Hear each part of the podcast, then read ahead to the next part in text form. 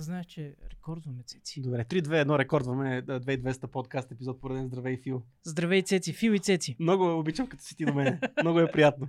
Да, Искаш ли да кажеш на хората какво гледат? гледат 2200 подкаст епизод пореден. Точно така. Някъде около 180. Някъде там. Някъде там, защото вече спряхме да ги броим. Речихме, че вече след 180 ще спираме- да ги броим. Кой, кой ни беше на гост? Днес на гости ние един мой приятел, съученик ми е бил, да в едно училище сме учили, Георги Спасов, който в момента, не в момента, той е един от създателите на LimeChain, което е една от най-големите М. компании за блокчейн. Разговора, нали, може да се усетят хората, че отива в посока блокчейн, крипто, NFT, предприемачество, абе всичките неща, които са важни за този важен сегмент от живота ни, защото нашите зрители трябва да са информирани за това, тази магия наречена блокчейн. И аз не бях информиран и виж ти даже си задал малко тон Малко с задал готината тениска. Да. Аз също съм с готина тениска, ма няма нищо общо с блокчейн, за те, жалост. да, камелеоните са на пари, нали знаеш. Така ли? Не ли знам, дава? не, не, не знам. Както и там ирландските джудженци. и Като така заговорихме за пари, Фил. Да. Ами... Нещо да имаш да кажеш друго. Ами, ние може да призовем нашите зрители, слушатели, тези дългогодишни наши подкрепещи хора, че ако се кефят на това, което правим, което вече към 4 години предоставяме като безплатно съдържание, може да ни подкрепят с едно скромно месечно дарение, ама наистина е много скромно. Мисля, ти помниш ли? Те бяха някакви жълтици там. и- Един... 6 и 11, долара, и 11 евро на месец е подкрепата, която може да дадете. А, Колко ми- биткоин е това? Зависи от цената. Но, нула, нула, но нула, трябва много да, много трябва да смятам, така че ако ни изплащате в биткоини, може нещо да измислиме също, да дадем wallet няма проблеми. Да, та, така в Patreon може да намерите нашия 2200 подкаст Patreon. Имаме една много готина група, в която постоянно ние, Цецо, Орлин, най-вече Орлин, Слави Чанков и още активни хиляди, хора. хиляди тигри. забавни, не, не философстваме само, спокойно, групата е затворена и е много готина и само отбрани хора там. Хубавата. Като споменах, искам само като споменах Слави Чанков, Да. искам да му кажа на здраве, той знае защо. Има важен повод Слави да, и да му е така, Ние ще се видим с Слави му е- скоро. да му е весело, да му е както... Не, бе, за сега няма да споделим, защото той трябва да сподели някой път и ще се видим скоро с него да сподели той това, което иска да сподели. Но аз му казвам на здраве и да са живи и здрави всички около него. Да, а едни от нашите много, много дългодишни вече партньори и приятели, Йод по SMS Bump, все още са с нас, подкрепят ни вече година, година и половина, може би. Мгм. И ние ви а, подкамваме, приканваме ви да проверите какви са позициите при тях, понеже те, освен че са супер готини хора, това го казваме абсолютно чисто сърдечно, ние с господин Орлин даже бяхме в техния нов офис. И този нов офис човек е от някаква друга планета. Там можеш а, сигурно да създадеш нещо, което ще се използва 2050-та. Смисъл, то е като космически кораб. Супер готини хора, супер готино място. А, Мен Мишо ме е поканил, между другото, лично да отида да, да видя Не офиса, обаче още, да. срам ме е да отида, защото сега как да отида, като няма парти, какво да отида аз, като човек, който не, не е в тия среди, ще ми е малко странно, но аз съм обещал на Мишо, така че някакъв Ами, момент тя ще отида да го видя. И ние не сме в тези среди, но IT позициите са отворени, линка долу в описанието. среди, човек, направо... Може да проверите какво е SMS маркетинг и защо все в момента набъбва така, продължава да се развива. Точно така. А пък вие поне сте IT-та и вие гледате този епизод, защото, защото най-вероятно цялата тема с а, блокчейн е, ви е много интересна, но все пак ако сте в, в а, Java, в QA, в Data Developing, Developing може да цъкнете един друг линк отдолу в нашето описание, който е към нашите приятели от Bank Factor, които също имат отворени позиции а, за senior, както казах, Java а, за Data девелопери, QA, Engineering и така нататък. Адски много позиции, които а, мисля, че ще бъдат подходящи за някой от вас. А пък Bank Factor са една нова компания, която имат много големи мощни клиенти от цял свят, финтек М. компании, които а, така, проверете ги, просто вижте, защото аз не мога, нямам какво повече да кажа за И- тях, защото имаме знаеш, там работят и хора, и какво работят? и тигри. И големи тигри. Големи тигри, и точно най-големият тигър там работи. Да. Важно е, важни са тия неща, така че сигурно с екипа ще е много готин. Съкайте, надявам се да има някаква отворена позиция за вас. Ако не, ние дълго време още ще работим а, с тях и ще имате възможност да следите какви позиции Ние даваме отворени. възможности и даваме ви готини гости, Фил, много е както да си говорим този. с тебе. Цеци, мисля, че подкаст трябва да започне, защото нашите хора може. вече ще си тръгнат. Искаш и днеска да си говорим, да си изкараме един подкаст преди подкаста. Цялото начало Цялото да е начало подкаст. да е подкаст. Няма да го режем. Какво Ако, ако искате, не, значи ако искате следващ такъв епизод, просто цъкнете Фил Бог отдолу. Започваме. Здравейте, една провинциална групичка сме се събрали тук. М. 60-65 км от София. Точно така. Да, малко повече от там. Да. Нямаме софиянеца, ни го няма. И так, ние сега тук сме събрали така едни готини хора от всички краища на, на страната. Да. Здрасти, Жорка, как си? Добре съм. След дългия работен ден, добре е положението. Ами, екстра е. Сега ми е любимата част. Сега любимата част. Ние вече в първоначалния нос сме те представили тебе кой си, защо си, ама да е Да. малко така, за да добие този целият разговор контекст, да ни кажеш какво е LimeChain. Какво е LimeChain? Добре. Да. Ами LimeChain сме ние, една група а, ентусиасти, наброяща вече над 100 човека, да е по-сериозна, по-сериозна група, които се занимаваме като цяло да се борим за това България да стане как да кажа, един технологичен хъб на, на блокчейна. Мгм. Общо се занимаваме с разработка на блокчейн приложения, било то смарт контракти, било то мрежи, било то там, подобни, подобни неща. Но общо взето ние се въртиме около, около блокчейна и около иновациите. Аз ще се фана за това технологичен хъб. Ние в България успяхме ли по някакъв начин да се превърнем все пак в този технологичен хъб на Европа, на Балканите, защото знаем тук доста компании, не за блокчейн конкретно, но за IT сектора, доста така намериха тук корени. Тук има два отговора на този въпрос. Значи, дали се превърнахме в технологичен хъб? Аз мятам, че се превърнахме до някаква степен.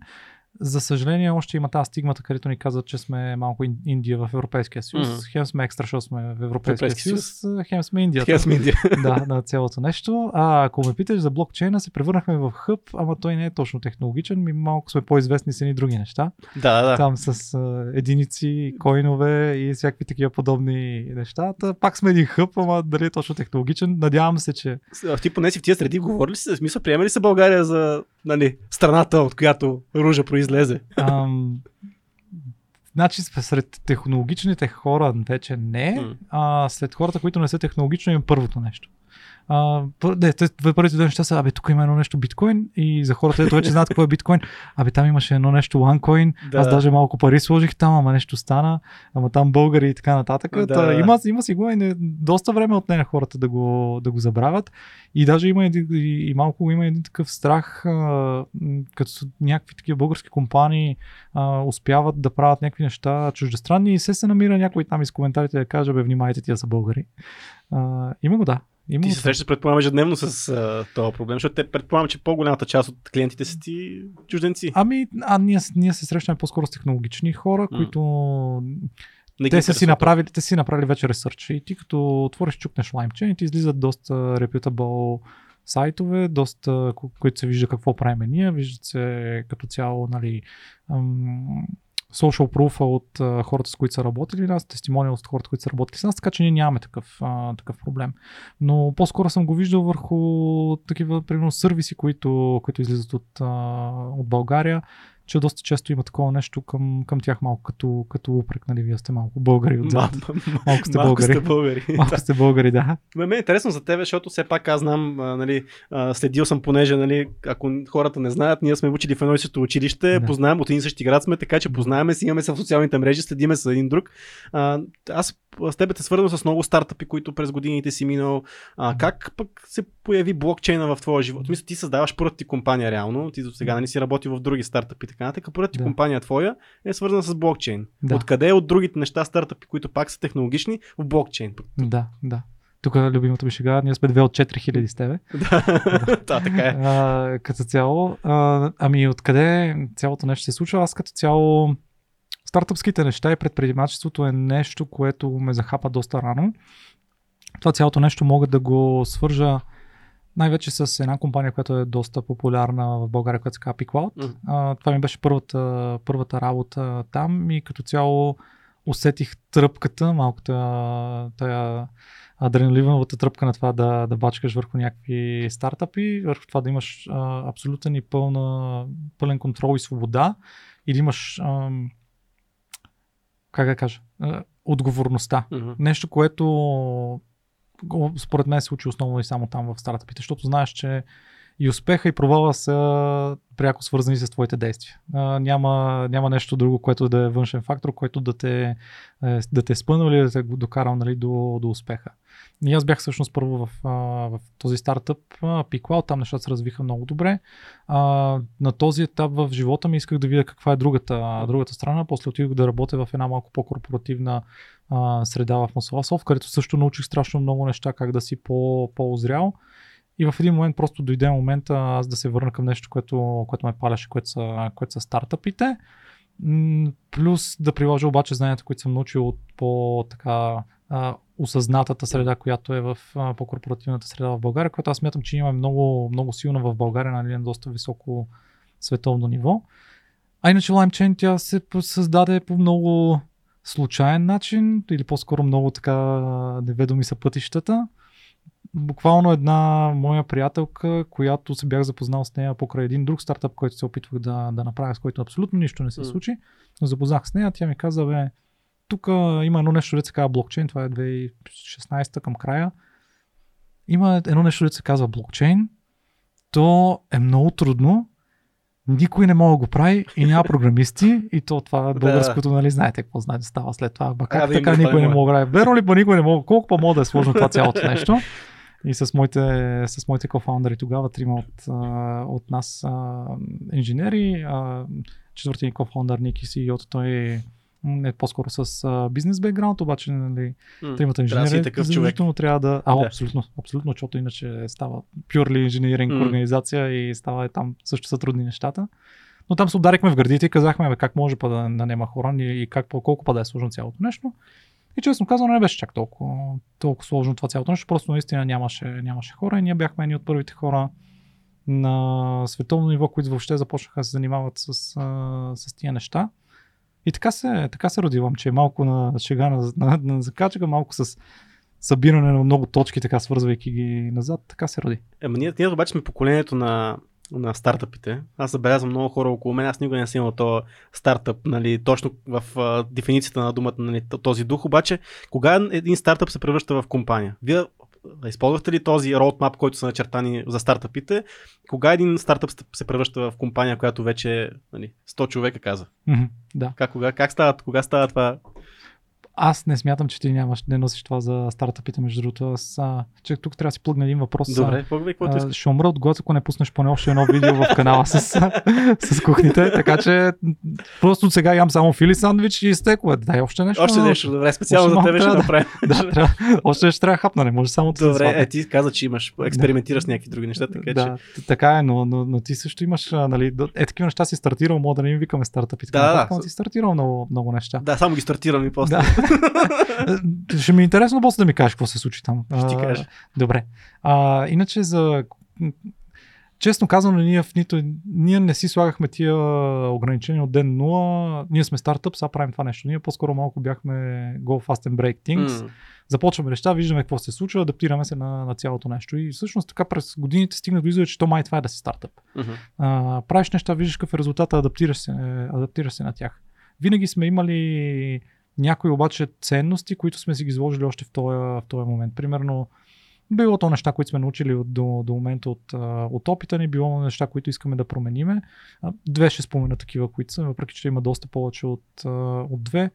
Едното е фокуса върху иновацията. Mm-hmm. Българската IT сфера, за добро или за лошо, е свързано, пак където си говорихме Индия на, на, на, на, Балкан, на Балканите в Европейския съюз, с сапорт. Mm-hmm. Това значи, това нещо някъде един човек, американец, холандец, англичанин е написал нещо много, много яко, много готино, много умно и е доста по-ефтино да дойдеш тук да го поддържаш. Да. И това е за мен едно убийство за IT сектора в България, защото в България и българските информатици и математици, знаеме, те са на много високо ниво. Mm-hmm. Което идва да покаже, че всъщност ние имаме достатъчен капацитет да правим някакви много яки неща. Имаме достатъчен капацитет да бъдем иноватори. И всъщност първото е нали, едно от нещата, с които ние стартирахме в нашата компания, че това е, че всъщност нас не ни кефи да правим сапорт. Ние нас ни кефи всъщност да сме тия магелановци да. на, на, на, на, на IT света, да сме тия, където отиват на едно ново место, забожат си, си флагчето там и казват аз бях първи тук. Това го дефинираме като, като, като иновация и блокчейна ни го предоставя това цялото нещо. То звучи много, много грандиозно това цялото нещо. Ние сме инноватори, Мгм. магионци и така нататък. Ама като се замислиме, нали, какво са правили море- мореплавателите едно време, те отиват намират едно парче земя. То това, земя, това парче земя също като другите парчета земя. Да. То не е чак то е толкова винаги много различно. да, и то си е било там така. Те, така, ама ти си малко по-различно си, е малко си е твое. Флагчето е Колумбия. Да. А, и, сме, и сме готови. Ти ме фащаш точно в момента, който аз прочетох, по-точно изслушах Магелан сега на Стефан Цвайк, която аз си бях чел като тинейджър още. А, та ме фащаш такъв момент, който аз мога да се фана тук за мореплавателската. Но както и да е. Да. Еми, да, да, да, откриваме някакви, откриваме някакви неща. Но ето виж, в мореплаването супер много са свързани политика, финанси, религия. При вас има ли политиката? Играе ли? Политиката играе, финансите играят много.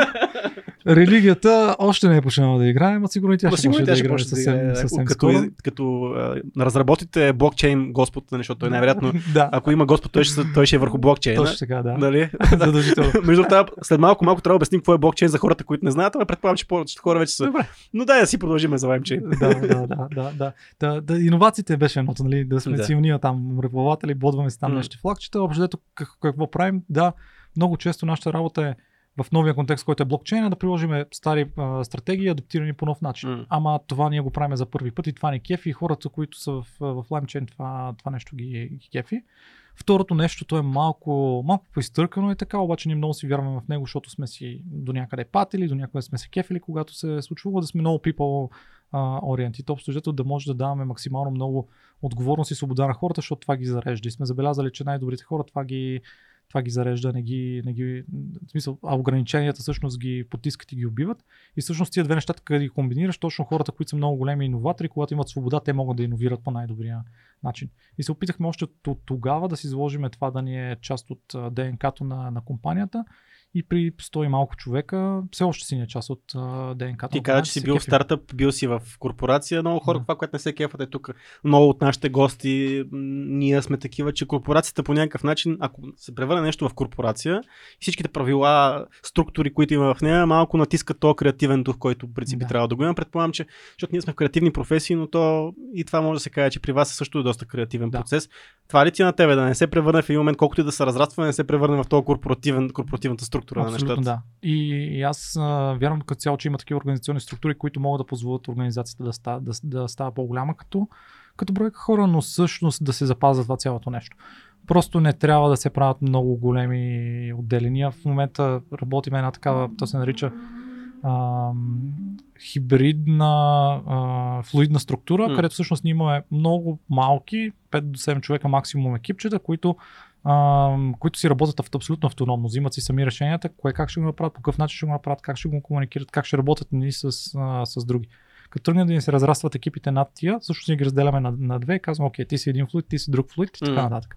И всъщност по този начин го правим цялото нещо, а не практикуваме така наречените функционални организации, където имаш шеф на девелоперите, всички Да, девелопери всички под него, Да. а, шеф на а, PM-ите, всички PM-и нали, под, а, под него и така нататък. По-скоро гледаме да сме така флуидни, за да може всеки един проект и екип да се чувства един малък стартъп в голямото, голямото нещо, което е там и по-скоро голямото нещо да съпортва с име, с имидж, с финанси, с brain power на други хора от други флуиди, отколкото да е по-скоро няма така да, да утежнява този целият процес. Колко е трудно това намиране на хора, защото ние си говорихме точно при ти тук с Фил, защото ние имаме чувство, че ние не познаваме кой знае колко много хора в IT сферата, обаче много от наши приятели се ориентираха в тази сфера от, други, от други професии. Най-често мотивирано от финанси. Да. Същевременно другата ми част на въпрос е пък ние работиме с много компании, IT компании, които имат много засилен employer маркетинг. Предполагам, Да. че вие също използвате Да. такава стратегия, а, което означава, че по някакъв начин намирането на подходящия човек е много важен за, Да. за тези компании. Обясни малко как става тази неща, защото имат супер много желание всички да бъдат IT-та, повечето го правят за пари, същевременно вие търсите много, Да. много компании големи вече, вкарват финанси в това да намират, да намират перфектните работници. Да.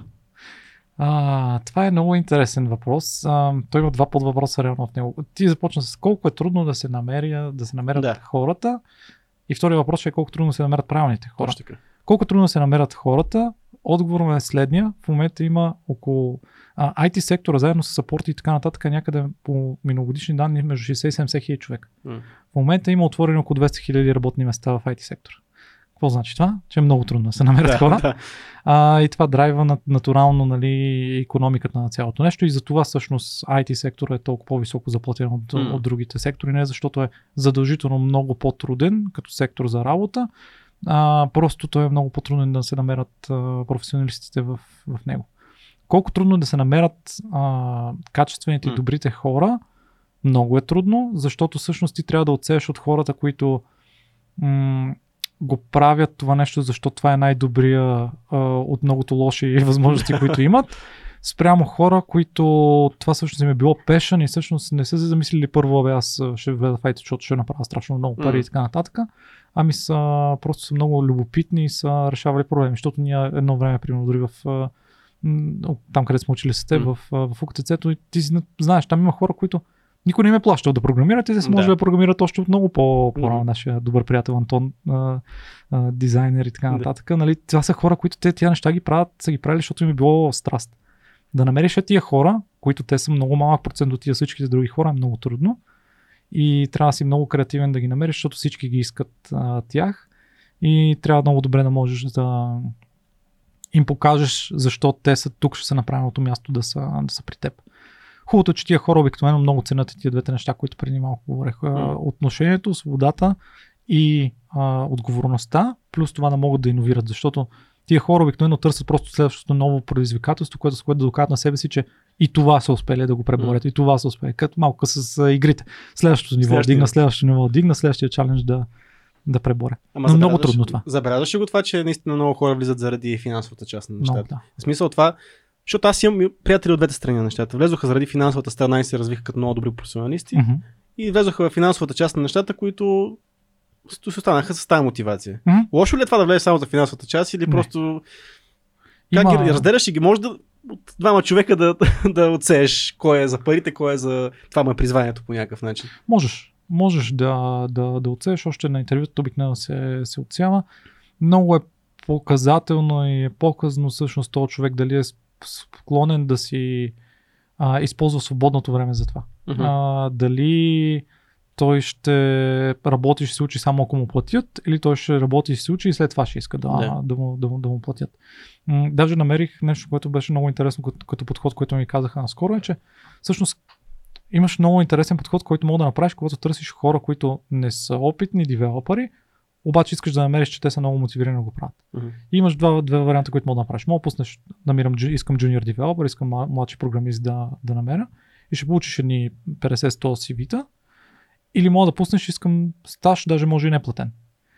И на второто може би ще получиш, може би много повече CV-та, Мгм. обаче от тях, като ги сортираш и като си поговориш с тия хора, хора, които са готови да го правят това цялото нещо, дори без пари, за да се научат, най-вероятно имат много а, добър майндсет за, за това цялото нещо. Не, че в другото го, в другото го няма, ама е с такива малки трикчета може да се да, да, да се подсигуриш, че влизаш в малко по-правилния кръг, от който вече натам да продължиш да го, да го отсяваш.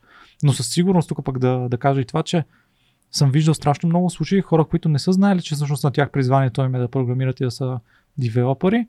След това по някакъв начин ги завежда живота към М. това цялото нещо, дори било то, защото някой им каза, окей, в IT сектора е много по-добре. И те обаче след това а, почват това нещо да, да горят в него и си казват, леле, колко е било това яко, просто те никога не са били м- как да кажа, никога, никога не са били имали досек с това цялото нещо, защото ние с система малко или много сме привилегировани в това цялото нещо. От... Виж, ти, ти поне си го видял от самото начало, че това е твоето нещо. Аз от самото начало знам, че това не е моето нещо. и всичко е, всичко е 6. И това, е са добри, това са готини неща, между другото. А колко приятели имаш деца така? Ми, до всичките са или, или са разбрали, че не е за тях, или са разбрали, че е за тях. Аз, аз имам страшно много Да. приятели, деца твърдеха, че са разбрали, че не е за тях и после се оказа, че е за тях. Да, това, такива, такива май не съм сигурен. че О, имам страшно Но ето, примерно ти спомена Антон, нашия приятел Антон Аладжал, два Да. пъти ни е гостувал в този подкаст. Да.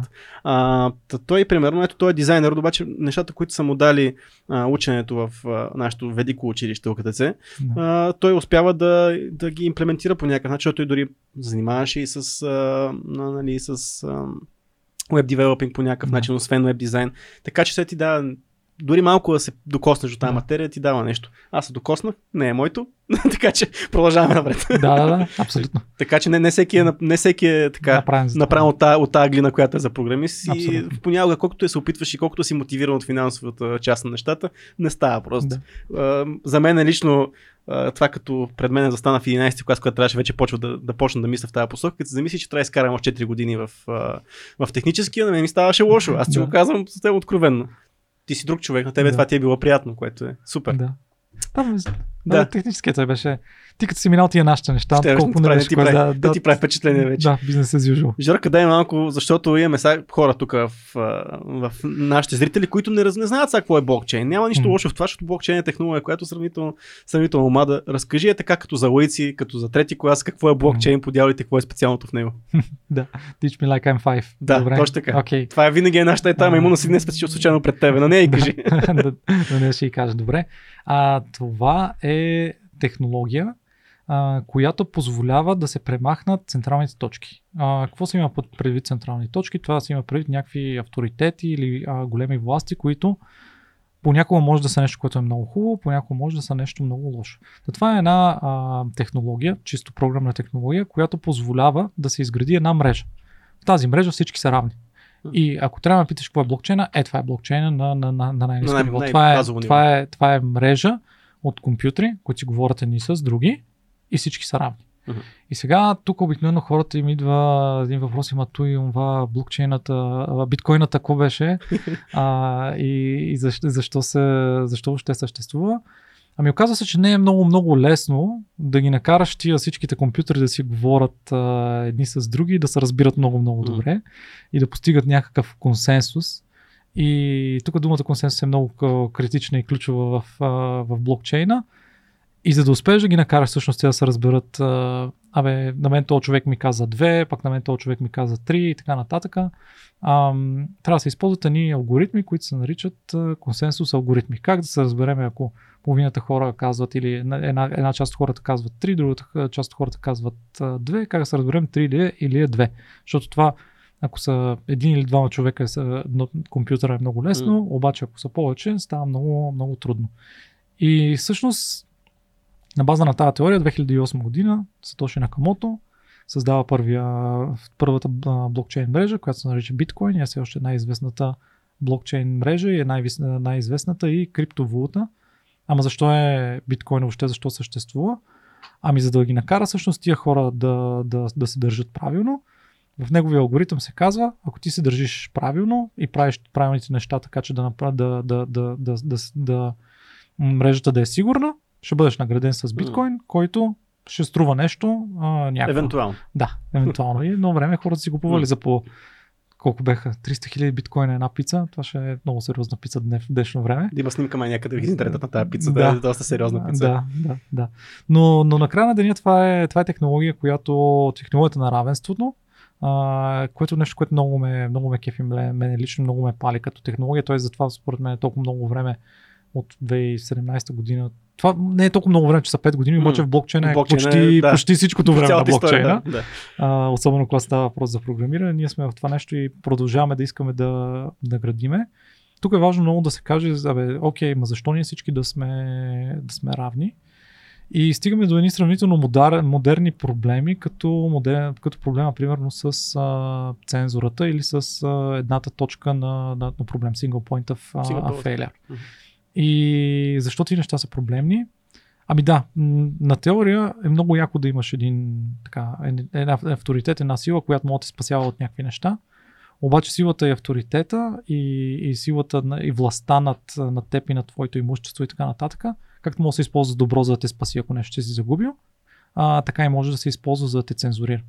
И колкото повече се развива всъщност нашето общество, толкова повече вече се виждат и примери, където всъщност а, цензурата може да се използва не за добро. И това, това е сравнително, сравнително нормално с развитието нали, на, на обществата. Тук, за да е ясно нали, на хората, защото ми казахме за хора, които могат да не знаят как да си го представят за това цялото нещо, как могат да мислят за, за това цялото нещо. Ами, може да се мисли в цензура в а, стандартния, стандартния тип. Примерно, обикновено, като се каже за думата цензура, се мисли за медиа. Мгм. Примерно, някой не иска да се чуе дадено мнение. Нали? А пък това мнение може да е, да е валидно, може да е, да е истинско. А, може да се мисли примерно за на ниво примерно а, банки. Няма да се позволи дадена транзакция да се случи. И тук пак не искам да казвам това е лошо лоши, или да. това е добро, защото това е малко като ножа. С него Мгм. може да си намажеш филия, може да наръгаш нещо. Да. А, примерно ние всички най-вероятно сме за а, пари от примерно трафик на наркотици или хора и така нататък. Банките не им позволяват да се местят и така нататък. От друга страна, ако е просто с цел нали, натиск върху някакви хора някъде, може би не сме окей okay с, с това. Та тази технология за добро или лошо е точно е този нож, а, в който може да го използваш и за доброто и за, и за лошото. И така, ако влезем тук вече в философската част, почваме да виждаме тази технология удобна ли е, не е ли удобна, какво ще правят с нея, какво няма правят с нея, хора, които може да им пречи, може да, Да. им помага и така нататък. Да, много хора, когато чуват блокчейн, си представят точно това, което кажеш, биткоин. Да. Една система, която одобрява, в смисъл, има и транзакции, които се случват, ти получаваш награди, както кажеш, копачите получават награди, пък има финансовата част, че ние може да инвестираме в този токен и така Да. нататък, но ти, нали, това, което ти най-вече занимаваш, предполагаме, е другата страна на блокчейна, че тя Да. може да се използва не само за, финан, на- за финансови инструменти. За какво може да се използва този блокчейн? Защото предполагам, че случаите са много. Аз съм чувал за десетки, но те сигурно са хиляди. Да. Да. Можеш ли да споделиш някои неща, за които може да се използва блокчейна, да. чисто не, не като финансов инструмент? Абсолютно да. А, финансовете са, са просто един начин да се, да се използва. Тук ще говорим, може да започнем да говорим за финанси, Мгм. само че не в смисъл на това ще правиме търговия с крипто, криптоактиви задължително, просто за, за да почнем от там, от, Мгм. от там разговора. Обаче има едно нещо, което се нарича децентрализирани финанси. Да. Има множество финансови инструменти, пак тук си говорим за вас цензурите и така нататък, които не са достъпни за крайния потребител. Примерно някакви вид фьючерси, някакъв вид опции и така нататък, цяло финансови инструменти, тия неща не са достъпни до крайния потребител. Мгм. Достъпни са само до някакви много, примерно, да кажем, елитни или големи фондове и така нататък. Защо е така? Не мога да кажа аз защо е така. Някой така е преценил. Да, ама всъщност не е задължително това цялото да, да, да, да е така.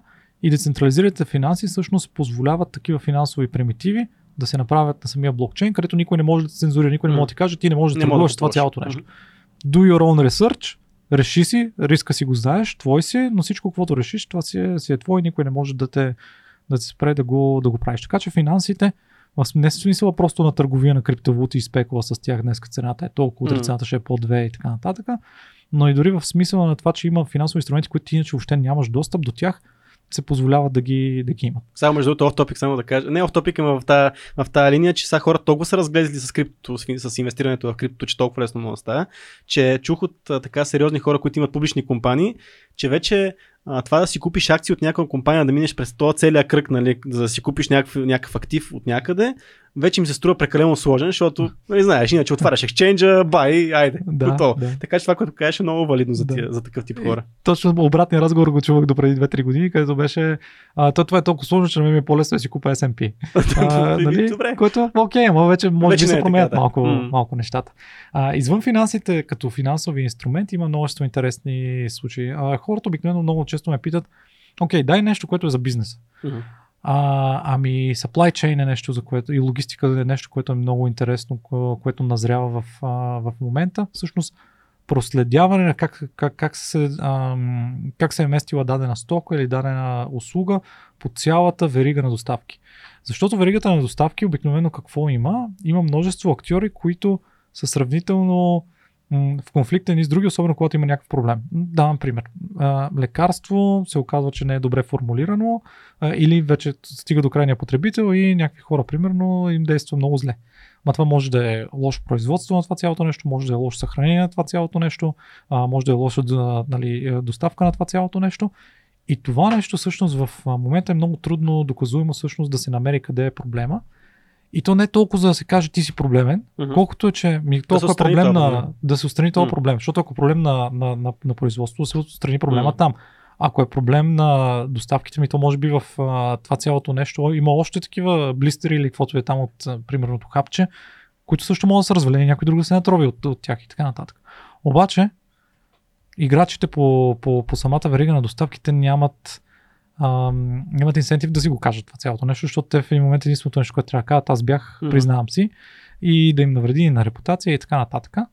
И това се наблюдава като нещо, което се случва в, а, като, като промяна в логистиката и то даже е нещо, което е подтиквано от държавите и от регулаторите да се, да се случи. когато говорим за блокчейн, обикновено малко се говори за една вражда между регулаторите, държавите, а, правителствата и блокчейн, ама не е задължително така.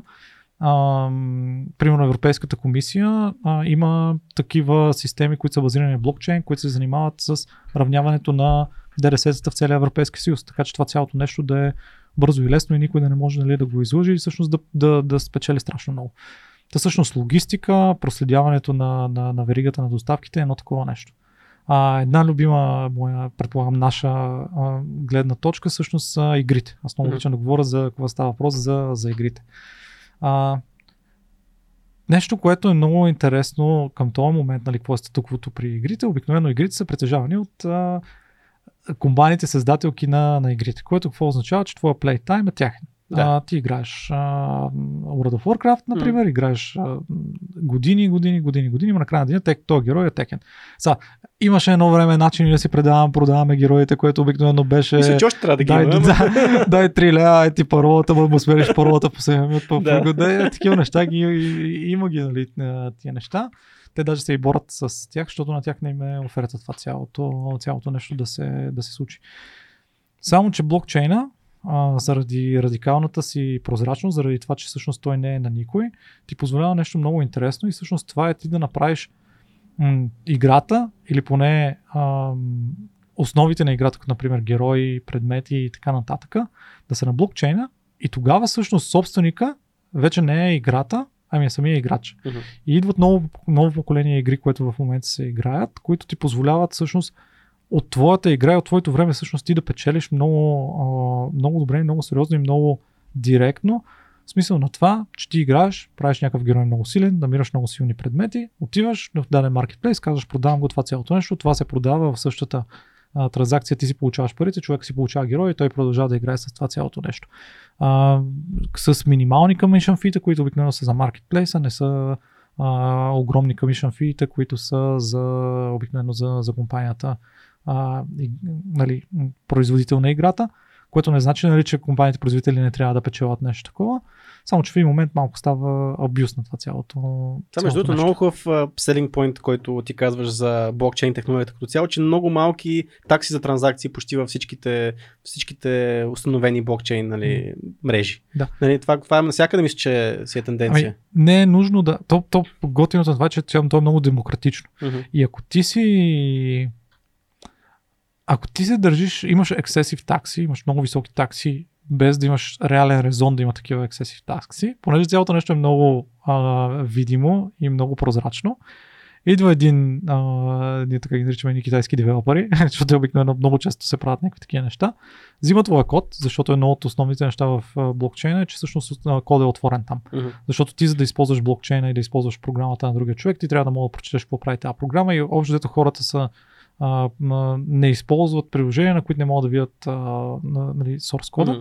Взимат твоя source код, маха ти половината такси, слага го на блокчейна и отива и казва всички ползвайте моите на половина по-ефтино. И те нямат никаква причина да не го направят. И това е много интересно, защото е тотална демокрация. Ако, ако ти нещата не ги правиш нали, с а, ясната, с ясен бизнес модел и то бизнес модел не е основно extract the maximum value out of my users, а, много често се намери някой, който да не екстрактва максимум value и да те подбие. Ама то прямо същия проблем го има и с биткоина. Сега аз ако всеки, не, аз конкретно аз не, но някой може, ти може да вземеш кода на, да можеш да вземеш кода на биткоин и да направиш паралелна мрежа на биткоина. Да. Просто всички дали тия хора, които са в биткоин, дали ще почнат да използват твоята мрежа. Точно така. То, Как- аз доколкото знам, има няколко форка, примерно, на, на самото нещо, Да. които не се ползват, не са толкова успешни. Да, да. И, и, и абсолютно е така. Тук въпросът вече е дали новото нещо, което се прави, си заслужава да почне да го ползва, защото ако се намалява таксите нали, на, Да. а, на, на, на половина и то това са ненужни такси, повечето хора обикновено се навиват да го, а, да го пробват.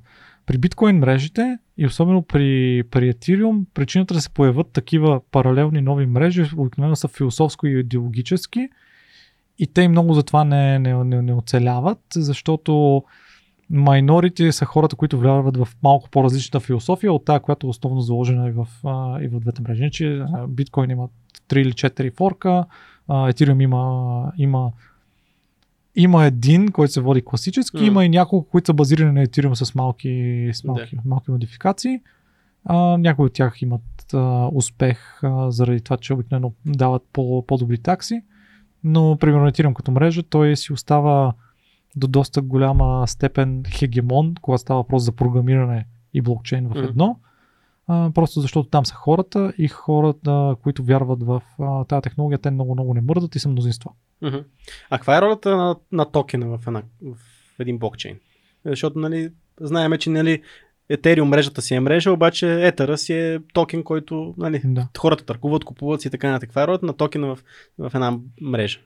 Ако ми позволиш, е, ще, ще направя едно уточнение. Мгм. А, ти използва думата токен. Искаме си да дефинираме първо думата Окей. коин и после да дефинираме думата а, а, токен. Какво е коин? При малко си говорихме за мрежата и това равноправни компютри в мрежа и така М. нататък, казахме, че е малко трудно така те да се разберат, Да. да постигнат някакъв консенсус между тях. И за да се постигне този консенсус между тях, се използват няколко принципа. Един от тях се нарича криптоекономика, което какво означава? Ако ти се добриш, да задържиш добре, аз ще ти взема нещо, което е, има стойност. Ако ти се държиш добре, аз ще ти дам нещо, което има стойност. Окей. И това нещо, което аз ти взимам или ти давам, а, се нарича коин. Мгм. А, демек, койновете са криптовалути, които се грижат за това да функционира мрежата. Това са койнове, но това не са токени. А, та, биткоин е коин, етириум е, етер е, етер е коин и така нататък. А токените са криптовалути създадени вече на следващото ниво. Върху Ethereum използваш за да, за да, направиш, за да направиш токени. И сега а, на въпросите нали, къде се Да. използват койновете, къде се използват а, токените. Койновете се използват за основно и само за това. Всъщност те са наградата на а, хората, които поддържат мрежата, било то миньори, има и други, други видове поддръжка на, а, на мрежата с валидатори и така нататък.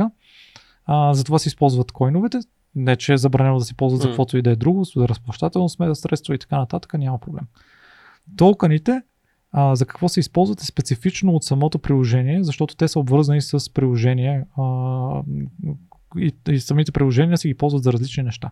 Има различни видове токени. А, един вид е токен, който ти дава достъп до, до нещо. Примерно, може да си купиш а, какъв си продукт само с моя токен, който може да си набавиш само от мене Да. или ако ходиш 10 км. Нали? Има такива да, непопулярни да, coins. Да. и така нататък. Нали. А, има други, които са малко така в, момента не ги харесват много регулаторите. Те са по-скоро приличат на финансови инструменти securities, които ти дават а, а, примерно дивиденти. Взимаш това токен, едва ли не по този начин ти ме спонсорираш а, мене, обаче аз като стана успешен, за всеки, който държи малко токен, ще му дам а, някакви пари или още малко от този токен и така нататък. А, и третия вид а, токени, които са популярни са, така да кажем, правото за гласуване. Токени, които са право за гласуване, governance mm-hmm. токени. Това са токени, в които в едни специални приложения в блокчейна, които се наричат децентрализирани организации, ти можеш да гласуваш с а, тях. Пък тия децентрализации, те могат да си имат бюджети, с които гласуваш ти какво се правят бюджетите, или пък те могат да имат специални а, контроли на достъп до някакви други приложения, с които токени ти можеш да гласуваш за или против да се изпълни някакво действие М. от тия децентрализирани организации. Така да, това са, това са токените. Ти, когато, когато си каза, че нали, най-важното нещо за блокчейн е, че е деце- децентрализиран, обаче ще време имаме тези токени. Много често сме виждали случаи, в които нали, голяма част от токените, които са в обращение, са на девелоперите на този проект. Да. Това не е ли обратно на цялата логика за децентрализация? То отново цялата сила за мрежата отново отива в, точно в тия хора. Те всеки момент могат да, да по някакъв начин да, да сринат дори ако искат и да... Ако говори за койновете, да, само че при койновете обикновено не е такъв случай, М. който кажеш. ти. Не, не са Да. голяма част от тях а, при девелоперите. Всъщност много малка част от тях са при М. девелоперите, защото такива нови койнове се създават постоянно с работата на, на мрежата. А, ако говориш за токените, та отново разликата идва в раз... зависимост какви са различните а, видове токени. Ако си говорим за този последния вид токен, Да. който ти е някакъв voting right, Да. да, ако примерно Мгм. а, се направи такъв а, токен, кой и девелопер има 75% от тия токени и нашия а, метод по който а, гласуваме, че примерно над 50% гласуват за някакво решение, то минава пред, тогава наистина цялото нещо се обезмисля, защото той девелопер сам каквото реши, казва аз гласувам за това и то минава, защото те имат 75 а, примерно по процента плюс. Само, че такива приложения не, такива приложения не оцеляват. А, реално потребителите виждат това цялото нещо и казват, окей, ти си приложение, в което имаш governance токен, ама ти държиш всички governance, така че то няма никакво значение а, дали аз ще участвам или не, нямам за какво го купувам, защото ти, ти на края на деня ще си избираш какво искаш да правиш или не. А, когато става въпрос за другите два вида токени, всъщност не е точно такъв а, кейс, защото колкото и да имаш ти, примерно, от дадена, от дадена акция, всъщност тя тази акцията, този, Да. този, този токен, тя е смислена само когато е успешен проект отзад. Така че те девелоперите, ако има 75% от нищо, няма значение. Да. Ако има 75% от нещо, което е много успешно, ти си имал по-малко, но пак нещо е много, а, много успешно. Сега, има си нали, лимити на това цялото нещо, може да бъде абюзнато и това цялото нещо, но стандартно не, не е проблем. А, това, което искам да кажа, е, че всъщност в различните контекстни сценарии потребителите, крайните потребители или купувачите са достатъчно умни да забележат, когато някой се опитва да направи някаква шашма и такива проекти обикновено не оцеляват.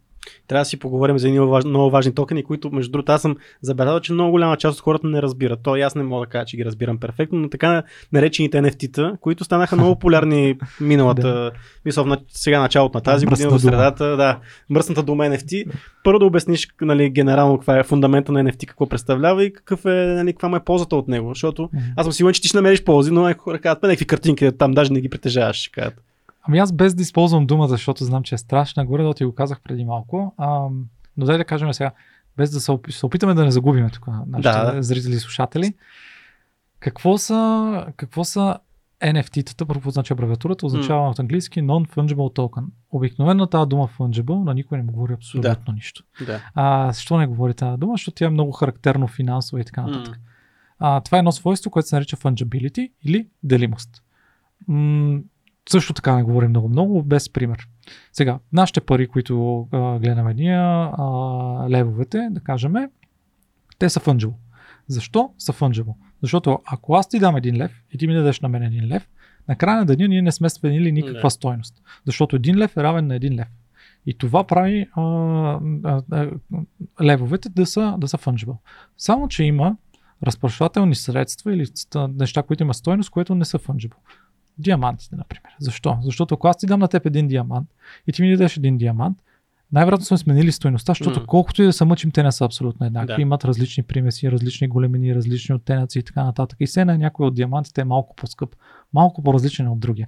Те пак са диаманти, пак М. са в една група, ама са малко по-различни. Е, това са всъщност разликата между fungible токените, всичките неща, които си говорихме преди малко, и non-fungible токените. Non-fungible токените са токени, които са така общо а, обособени в една и съща колекция, диаманти, но всеки един от тях си е уникален сам по, по рода си. М. А, най-популярното първо проявление, което аз честно казано не, че не разбирам. Знам защо се случи, но не вярвам, че много, много ме е страх, че хората ще си помислят, е това са NFT-тата и с това ще ги заклемат за винаги. Бяха а, популярните JPEGs. Да. А, общо дето картинки, които са част от тия NFT-та и всеки нормално мислещ човек си казва, е, хубаво, Да, ясно за копче сейф, да, а, вече ми е на компютъра имам NFT. А, и това е нормалното мислене а, на човек, който не е поживял малко с NFT-тата, за да може да погледне след тази първосигнална нали, а, реакция. Сега се връщам на разговора с, а, с игрите, Да. преди малко, дето бях. Представете, представи си една колекция, която са героите от а, World of Warcraft, ама Мгм. не а, различните видове герои. Ами ти имаш някакъв Orc Warrior, аз имам един Orc Warrior, ако аз ти дам моя Orc Warrior и ти, и ти ми дадеш твой Orc Warrior, едно и също ли са? Не, защото може да са. различен левел, различни е скилове. левове, айтеми, вързало ти е Да. малко повече с Да. бейс статсовете и така нататък. Ами всъщност то тогава какво означава, че те май може много смислено да са NFT-та. И това означава, че всъщност цялата инфраструктура е изградена около NFT-та, като например пазари за NFT-та или всякакви други финансови инструменти базирани на NFT-та, може би много, смислено може да се, да се използва. А, може да се наемат NFT-та, което какво означава? Ти ми позволяваш, аз ти давам а, 365 лева и ти ми даваш за по един лев на ден, да аз да играя с твоя, М. с твоя герой, после ти го връщам а, и така нататък. Та всъщност, малко като погледнем след а, дясно копче сейф а, на, на картинките, почва да излиза нещо много интересно и това, че всъщност NFT-тата те са един контейнер на стойност, който контейнер на стойност всъщност ти можеш да го а, да го местиш, да го продаваш, да го раздаваш, да го даваш под найем или да правиш всякакви много интересни неща, без да имаш нужда от а, съгласието на някаква трета страна да го правиш а, това цялото нещо. И ти какво ще сложиш в този контейнер си е твое решение. Първото нещо, което сложиха хората в контейнерите са JPEG. И то това не мейк на сенс много, много за Да. хората. Ама като почнеш да мислиш за неща от сорта на ми, окей, аз в този контейнер ще сложа най-якия меч в а, играта. А, или когато стане вече въпрос за гейм девелопер, те ще кажат ми, окей, когато някой а, убие еди кой си бос, ще хвърлим някакъв лут, в този лут, всичко, какво се падне, ще, ще е NFT-та. Човека, който го вземе това цялото нещо, може тия NFT-та да ги закара на един пазар и да почне да продава всъщност своя, а, своя лут. И, тоя, и тия NFT-та вече почват да си живеят своя живот, защото от един човек отиват при друг човек, могат да се комбинират, могат да се правят всякакви такива неща. Та това са всъщност NFT-тата, те са недоразбрана част от Да. технологията, която аз много силно вярвам, че ще бъде разбрана а, сравнително скоро, когато хората, как да кажа, си починат от това да им се смеят. Да, А, ще кажа само да JPEG. се... Да. Ама и... да, има много хора. Аз примерно имам приятели, които изкараха някакви пари от точно тези игри, които обаче те са ни проекти, които имат някакъв ограничен живот най-често. В смисъл това, ти почваш да играеш, имаш някакви не падат някакви NFT-та, обаче тия NFT-та имат стойност в рамките на докато тази игра Да. продължава. Девелоперите в момент казват, ама стига толкова, изкарахме вече, той изкара пари, он изкара пари, ние изкарахме пари, айде чао, стигат с тия NFT-та. Да. Това все пак е някаква, по някакъв начин това хората трябва да постоянно да следят коя е в момента нали, ход играта, за да може Да. от коя се изкарва пари. Това малко дърпа хората според мен, Да. защото кажеш, аз къде я знам къде си карам парите, защото сега каквото си говорим, не е като да вкараш 10 лева в да. акаунт за Warcraft, а вкарваш едно 1000-2000 лева, което много хора не Абсолютно. са готови да го направят. Абсолютно си прав. И тук обаче трябва да сложим малко контекст. Мгм. И контекста, две неща ще кажа. Първото, това е нещо, което се зароди кога? 2021 към Да, средата. да. Да. Там имаше една популярна игра Axie Infinity, и М. хора ходеха, правеха някакви неща, раждаха се някакви животни, слагаха им едни полушани, те ставаха други животни, имаме страшно изпълнение. Игрите, които сме видяли до момента, са изключително неиздържани економически. Мгм. Те имат нелимитирана инфлация. И като всяко едно нещо, което е с нелимитирана инфлация, то е просто е race to the bottom Да. като цяло, колкото повече се принтират от тия неща, толкова по-неценни, не, не ценни са, защото накрая се свършат хората, които ги искат и то това цялото нещо няма, няма смисъл. Средата на 2021, сега сме средата на 2022, това е една година. Ам, средно статистически, за да може, минималното време, за да може да се произведе една AAA игра, една много, много добра игра е 3 години. Мгм. Това какво означава? Средата на 2021 едни хора са направили игри. Тия игри са обречени да не са добри, да не са готини, защото те са правени половин година, 2 месеца, 3 месеца Да. и така нататък. Демек ние можем да очакваме тая игра, която ти си можеш да си представиш, че е добра, която стиква, която не е с а, инфинит инфлация, Мгм. която ти искаш да продължиш да играеш срещу малка сума, обаче можеш да си вкараш времето, срещу което да изкарваш по-голяма сума и така нататък. Може да ги, да ги очакваме след около две години. А, та, всъщност затова контекстът тук е много важен, защото съдейки го от този момент е абсолютно вярно това цялото нещо. NFT-те са само спекула. Да. Обаче трябва малко да погледнем и напред в бъдещето, защото то е не, това са нереалистични очаквания към, към девелоперите, които започват да правят игри. Има страшно много яки игри, които са според мен, поне така на, на, на Visuals, са готови да се борят с а, големите игри, които не са блокчейн базирани. Да. Примерно има една игра, която може да, да, да проверите, дори чисто като Visuals да видите как изгледа, каза се Illuvium. В смисъл, пичовете са събрали а, само хора, които са ex-Blizzard, ex-Rockstar Games и така нататък. Хора, които знаят за какво става въпрос. Мгм. Обаче просто те не могат да го шипнат това нещо за по-малко от 3 години, защото те имат страшно много работа за това нещо да стане, да стане смислено. Та, крип, криптото като цяло и блокчейна като технология, той малко следва един такъв тренд. Има един малко първоначален пик. То пик е основно създаден от а, спекуланти и хора, търсещи а, бързите пари. Да, ма не, не умира ли е сега, примерно, като е малко по-надолу пазара за цялото крипто, NFT не, не го ли отнасяте те долу сериозно и тези pay to earn, а, Отнесоха а, го pay зверски. to earn игри? Зверски отнесоха. Да. Ама както беше едно време с ICO-тата и IEO-тата и така нататък, това е период на прочистване. Мгм. Защото остават хората, които знаят какво правят и знаят каква е генералната стратегия и тия, които са с бързите пари, обикновено в момента точно ги, ги няма. Аз съм преживял малко такова едно бехемотско, два такива, два такива срива и някакси стереотипа на хора и компании, които остават е много си приличат. Нали? Хора, които имат грандиозна и голяма визия, която да, да решат и всъщност имат long-term мислене около, около блокчейна, какво ще, какво, ще, какво ще направи и какво може да направи. Но много малко хора, от които в днешно време, според мен, е, нали, а, са вътре в крипто, дали ще е с NFT, дали ще е в, а, по някакъв начин търгуване, заради фундамента. Много хора Да. търсят а, бързо забогатяване по някакъв начин. Абсолютно. Дори с NFT беше същото нещо. Да. Това ли, е- това прочистване. Те хора, които търсят бързото забогатяване, едни ще забогатеят, когато са в, нали, в Bullrun, другите ще обеднеят, като са в Bear Market и ще останат хора, които са кеф на фундамент. Май Да. така се получава. То е малко едно вълнисто такова Да. И по-скоро важното е да помислим дали тренда е нагоре, защото влизат ни хора, носят много хайп, те отварят очите на едни други хора, които може би като дойдат, влизат първоначално за, за спекулата, обаче после си казват, аха, тук има нещо много, много интересно, падат цялата тази вълна, 90% от тия хора си остият, но остават едни 10%, които са, са готови да градат фундамента за следващата М. вълна. Идва следващата вълна, довеждат се едни нови хора, от тях 90% като падне тази вълна си отиват, но пак са останали едни 10%. И това е докато натрупаме критичната маса. Това е малко escape velocity Да. неща. Нали, въртим се, М. въртим се, да видим кога ще, ще ескепне това цялото нещо. Ще се случват такива неща, те са абсолютно натурални, те са и много полезни, защото колкото по-голям е хайпа, колкото по-големи са цените, между другото, толкова повече се появяват неща от сорта на а, скамове и така нататък, които пък носят bad reputation, хората почват да се плащат от, някакви такива неща, така че те са необходими, защото когато няма пари в криптото, няма и скамове. Много е интересно това цялото нещо. Да, няма нещо, пари в последно време нищо няма скамове. Никой Да. не са го лъгали. Никой не, да, никой не са го лъгали в последно, в последно време, а пък всъщност хората с фундамента си бачкат яко и следващия път, като дойде а, хайпа и като дойдат новото, коли- новия бач от а, нови очи, които го виждат това цялото нещо, всеки път след всяка една такава вълна, те виждат нещо, което е още по-мачури и по-готово да им свърши работа. И то въпрос е колко още такива вълни ще минат преди голяма част от тия хора ще почнат да остават, а не да си тръгват, когато почнат да падат, а, да падат За тебе това като, това като бизнес има ли значение дали в какъв момент на тренда сме? За тебе като, като Ние- да бъдеш успешен в тази година или в миналата година? Има ли значение какъв е тренда? Ми ние, ние като бизнес, а, за щастие, защото започнахме много рано, а, първия такъв, а, първата такава вълна ни удари много тежко, но пък ние бяхме подготвени за нещо горе-долу такова. А, и се бяхме подготвили дори чисто финансово, така че не се налага да уволняваме хора и всякакви М. такива неща. А, и точно като го ние го оцеляхме и мина това прочистване, ние забелязахме едни хора, които останаха, и едни хора забелязаха нас, че сме останали Да. това цялото нещо. Това е И всъщност а, от тия хора, които остават, м- те ни станаха клиенти. Мгм. И ние знаем, че те ще останат и сега, и следващия път, и последващия път, и ние върху тях си градиме бизнес. А, така че преди имаше много голямо значение за нас това цялото нещо.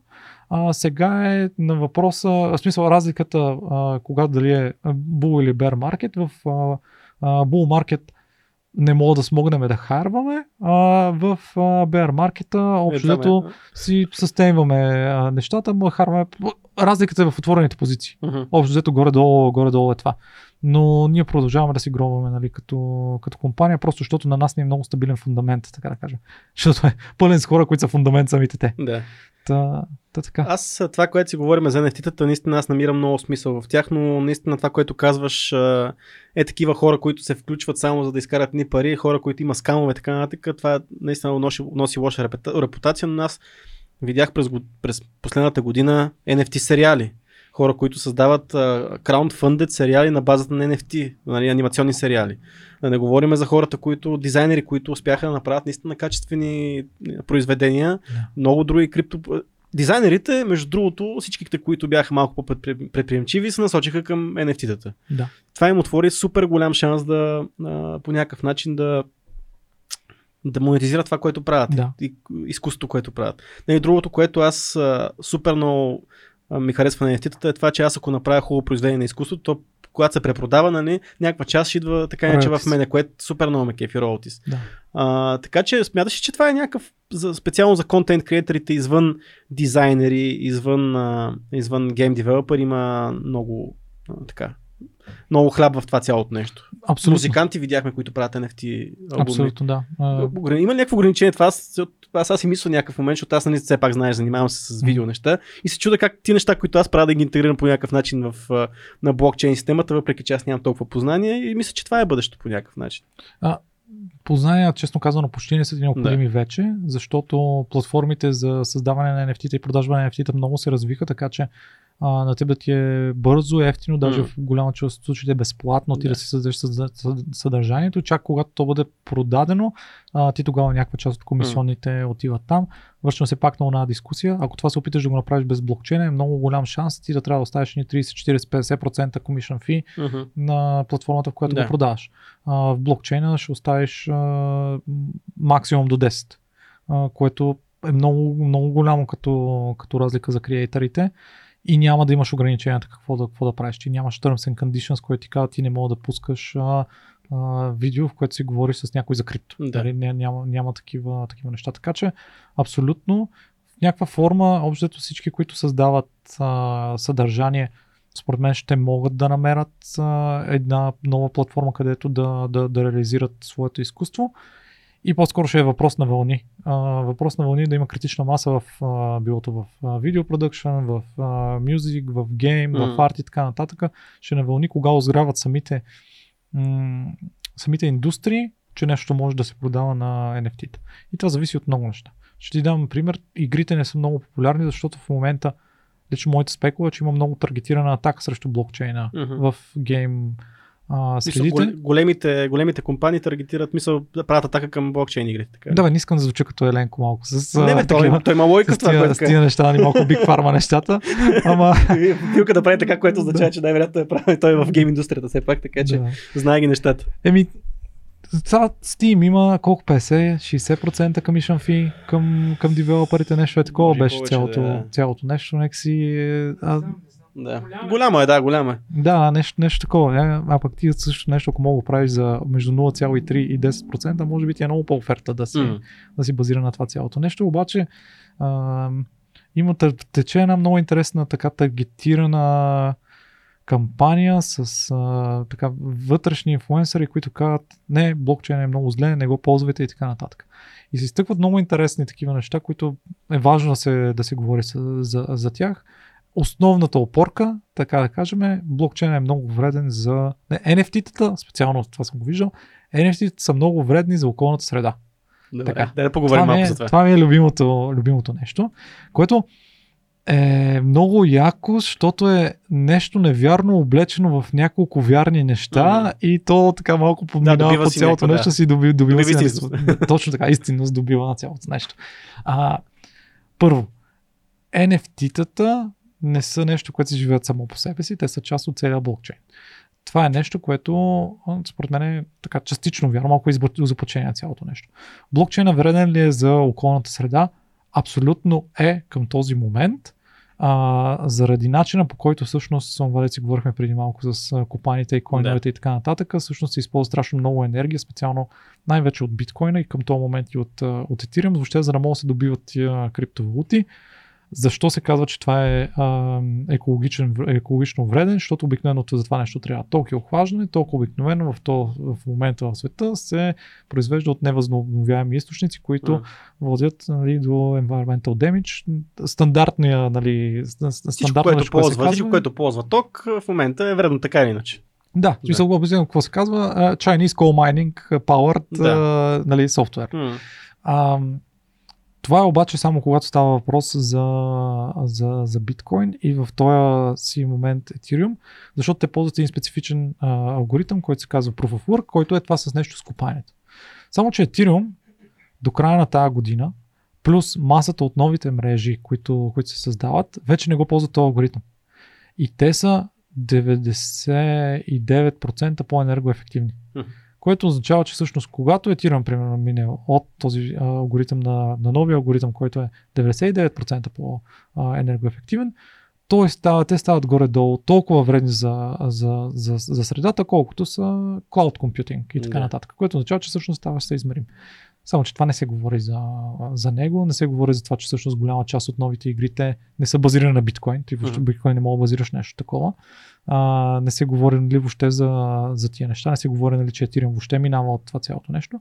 И всъщност там, където са, са игрите и там, където са NFT-тата, то всъщност до година те вече няма да са така, но има така таргетирана кампания на, на дезинформация, това да не се чуе. И всъщност в момента в гейм, Discord и форуми и така нататък, споменаваш NFT и биваш наплюван много сериозно. А, но аз а, смятам, че с достатъчно дълго време а, истината няма как да бъде скрита, колкото и големи кампании да се направят, защото хората ще си го ползват, ще си го видят, ще се изкеват, по едно време ще преверят какво има отзад и ще видят, че всъщност не са, не са толкова страшни. Залагаш и на това някой да провери нещо, което... Та, Някой ще провери за тях и ще им каже, бе, да знаете, това не е така. не е и така, те ще- да, бе, верно, да. Да.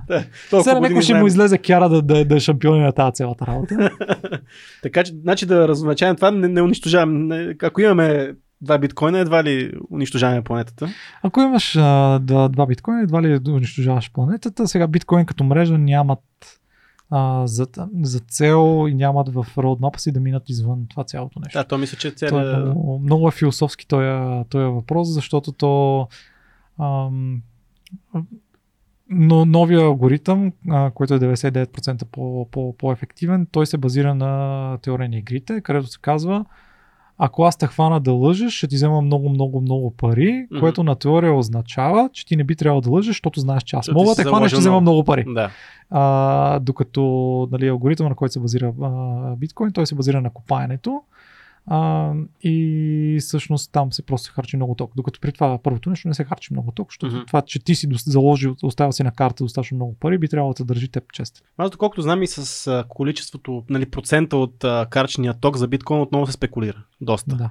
Нали, аз разбирам цялата в момента нали, зелена линия, защото тя е, трябва да има, но май се по- малко с данните за, за биткоина и за неговото потребление. Според мен е много трудно въобще някой да разберете. Някакви хора просто отиват в някакви складове, правят някакви неща, някакви хора.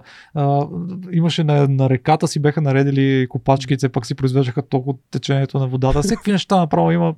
Не мога въобще да се. И като се дигна, на, на якото е като някъде копачите, като се дигне тока или като нещо стане, Да. и отиват и издигат се копачките и отиват на друго място, където е да. ток. Много са готини. Миньорите са ми любимите хора. Абсолютно, това в България нали, имаше в колко институции беха намерили някой случайно влезнал в мазето, където е безплатен или ефтин ток и поснал да копае някакви такива неща. Ще ти кажа, че аз съм сигурен, значи преди година някъде, малко повече от година, в правец потреблението на тока рязко се е качило. Така много рязко тръгнаха много да купуват. блок? Не, в, генерално в, тръгна, от един, от един блок тръгна и се разпростра цялата вълна и потреблението. Аз съм сигурен, че двама се е дигнало на ток. Нали знаеш как е град, Да, как да, да. това се изкарат пари, това се изкарат пари. То се вижда, да. И в един момент доста копачки имаше в, в града, да знаеш. Имаше, да. Не, Сега, да, ако, само ако си търсиш ефтини видеокарти, знаеш къде отидеш. Да. Ще ти кажа. В, в, Боте, в Ботевград беха намерили цел хале. Да, Също такова преди. Май сега май наскоро беше. Наскоро, еби, Преди два месеца. хората си копат, бе. Да, копане само. Значи това са- копачки. Пак, като става въпрос за блокчейн, едните хора са тези, които искат да изкарат едни пари бързо. Говорихме вече Да. тия хора. Другите хора, които аз забелязвам, са анти-естаблишмент хората. Хора, Да. които казват не, да, анархисти, точно така. Няма банката да ми държи парите, няма някакъв хостинг да ми е там, всичко да ми е на него.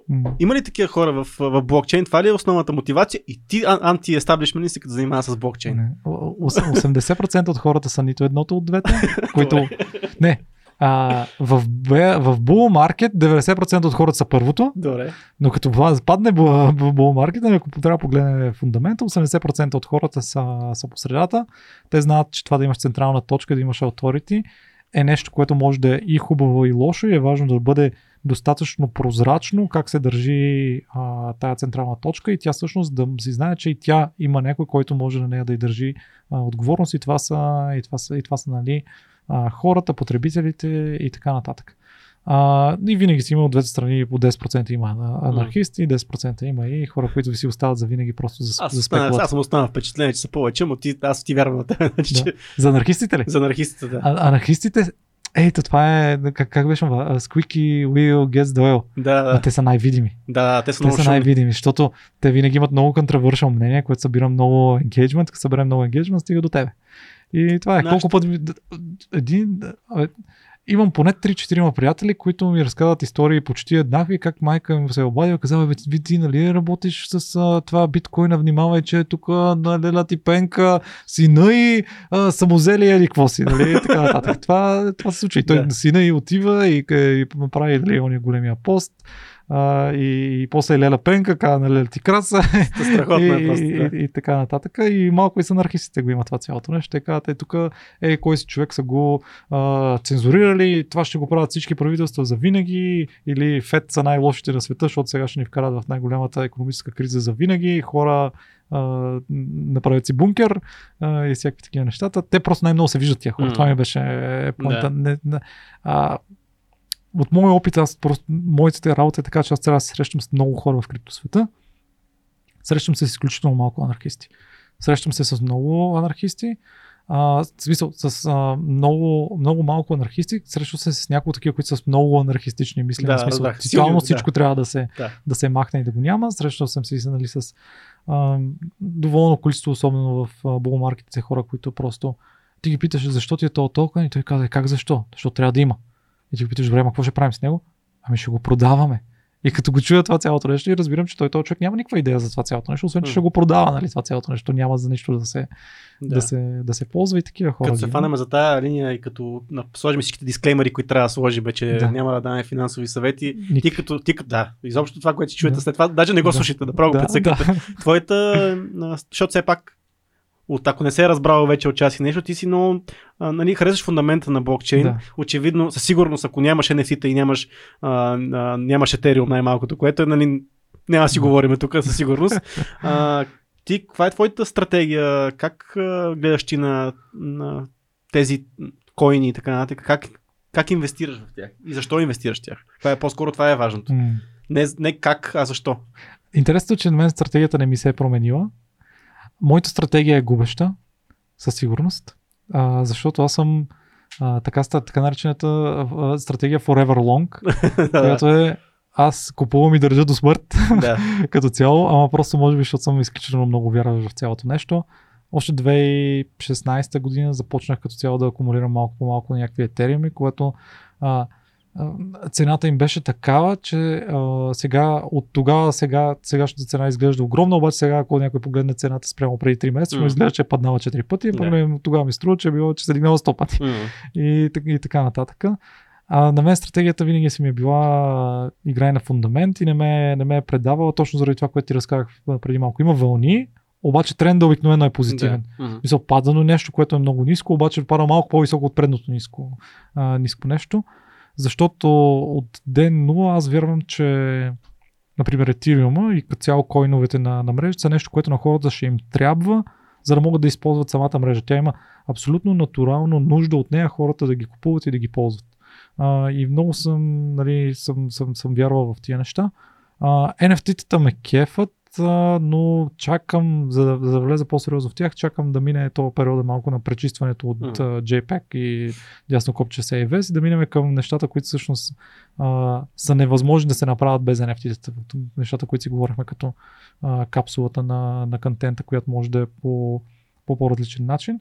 Та в момента общо взето гледам най-вече на, на, на фундамент. За да не е такъв uh, financial advice, да не Да, казвам да. кое е фундамент. Супер. Играем фундамент, така по, по-основни, по-големи неща, които са основа на мрежи и мрежи, които са- вярваме в тях. Те са, те, Те са две. Две, Три, четири максимум. Да, две, да. две много големи, другите Да. малко по... Да, и в тях по-малко, ако имаш, нали, като ги погледнеш, ако какво- ако те кефа какво, какво мислят да направят и вярваш, че могат да, да се справят, аз а, вярвам, че има повече от една мрежа, която ще може да бъде, бъде успешна и те ще имат различни синергии. И така. От друга страна си имам и Unfair Advantage, че ще работя с а, част от мрежите и всъщност съм много в кухнята и знам а, какво правят. Познавам. Много са ми важни хората М. то, то това е. В смисъл хората, които го, го правят това цялото нещо, с какви мотиви го правят. А, защото да, не е гарантирано, че, че успеха им ще е там, обаче ако на хората мотива е, мотива е правилен, а, ако на, хора мотивът, на хората мотива не е бе, дай да, да екстрактна максималното валю от, на гръб на моите потребители, ми дайте да направим нещо, което, което е смислено. А, обикновено виждам позитивен тренд при падането на тия, на, на, на, на тия вълни. И аз имам малко просто тук, нали, Unfair Advantage, че съм в кухнята на някакви такива мрежи, проекти и така нататък и имам един Unfair Advantage, така че uh, Ultimate Skin of the Game аз инвестирам много често и в uh, токените и койновете на нашите клиенти. Просто защото сме там. Защото вярваш, защото, за... Ами да, защото ти ние- го прави там си вътре си. не- Да, не е ние си знаем, че нещо. сме си ние там. Да, да, да, ако нещо се прецака, няма на кой да се сърдиш. Еми да, така. е. А, това, което много се говори, че в тези мрежи, в, нали, в блокчейна, адски много от добрите девелопери отиват там и се насочват в тази индустрия. Има ли го това нещо или това е една пак нещо, което се казва от тези поддръжниците, сапортерите на целия блокчейн, че ето най-добрите отиват там, най-добрите са в блокчейн вече, най-добрите девелопери са в биткоин и в етериум. Има ли го това нещо? Има ли така един, един поток от нали, традиционните нали, така Java и така нататък към, към блокчейн? Често казвам, е много трудно да ти отговоря на този въпрос, защото аз имам реално само поглед М. а, в, върху блокчейна, което какво означава, че аз виждам как едни добри девелопери от някъде идват в а, блокчейна. Обаче нямам погледа, примерно да съм навътре в AI и да кажа, ами много добри хора отиват в, М. в AI. Честно казано, не вярвам да има някакъв много специален преференс в момента в а, блокчейна. Обикновено хората, които са експознати към блокчейна и се кефат на тая радикална свобода, имат 2% анархист в тях и така нататък.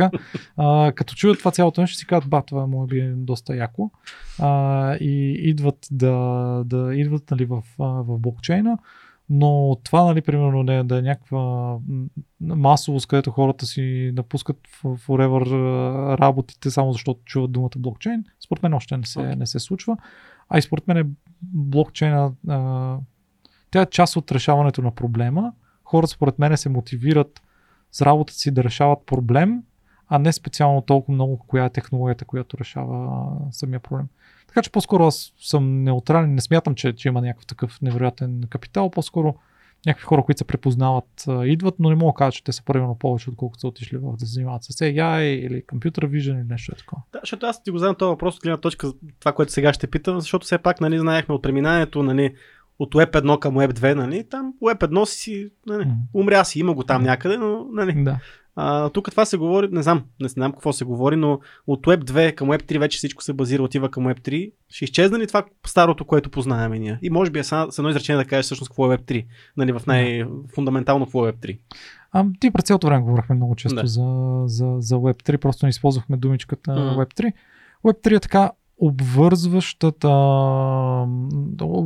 рамката на всички такива нови технологии, приложения, мрежи и протоколи и платформи, които дават всъщност а, собствеността на потребителите, а не на дадени а, единични точки. Да. А, примерно Community Own Social Network, което нали, Значи, няма много, много такива и така. Ако нататък. най-такъв базов пример, 2200 подкаст е Web 3 проект, защото се финансира от хората, които го гледат. Да, между другото. Това, това с, с, с, с Patreon и с нещата, Да. които са, са, са, са така краудфундът и е много, много такъв нормален пример в а, Web3, Web3 света. Да. А, това, е, това е всъщност а, Web3. Според мен ще има един дълъг процес на озряване и според мен не всяка сфера ще озрее и ще има нужда да мине към, към Web3. Мгм. А, ще има един, аз забелязвам малко като балончета, така цъфват от, някъде, така наблюдавайки го 2017 година сам. А, започна се с а, финансите, после цъфнаха примерно неща като регулации, после цъфнаха неща като supply chain, после умряха малко нещата заради стрива на, на пазара, хората спряха да ги гледат, после се дигнаха, а, започнаха NFT creators и така нататък, игри а, и те все повече и повече такива зони а, почват да сами да се, да се дизръпват с, а, с блокчейна. В момента даже, това е да кажа за социалните мрежи, има две или три компании, които а, се опитват да направят а, community on социална мрежа Мгм. за, за това цялото нещо. А, и но просто ще мине един дълъг период, който индустрия по индустрия най-вероятно сами в себе си ще си намерят начина по който те да използват Web3 за добро и блокчейна за, за добро. Според мен Web 2 няма да изчезне те просто ще се научат да живеят заедно и Web 3 ще се научи, ще се нарича симбиозата между тия две неща. Това е много, много хубаво каза. И ще чакам Web 4, вече който ще... Не ще знам какво е. Тук на- наскоро чух, че Джек. Дорси е казал за нещо, което се нарича Web 5, което аз... А, ти не знаеш за тук е- 4 още. Да, Аз знам. 4 не знам какво е. Аз Web 4 го казаха така, не знаеки, че има такова нещо, да, че се говори. да, да. Хората Джак Дорси е напред вече. Той Twitter е измислил по. Да. Ти си фен на, на, на Илон Мъск, така че Да. разочарован ли си от това, че Twitter не стана на него? Не.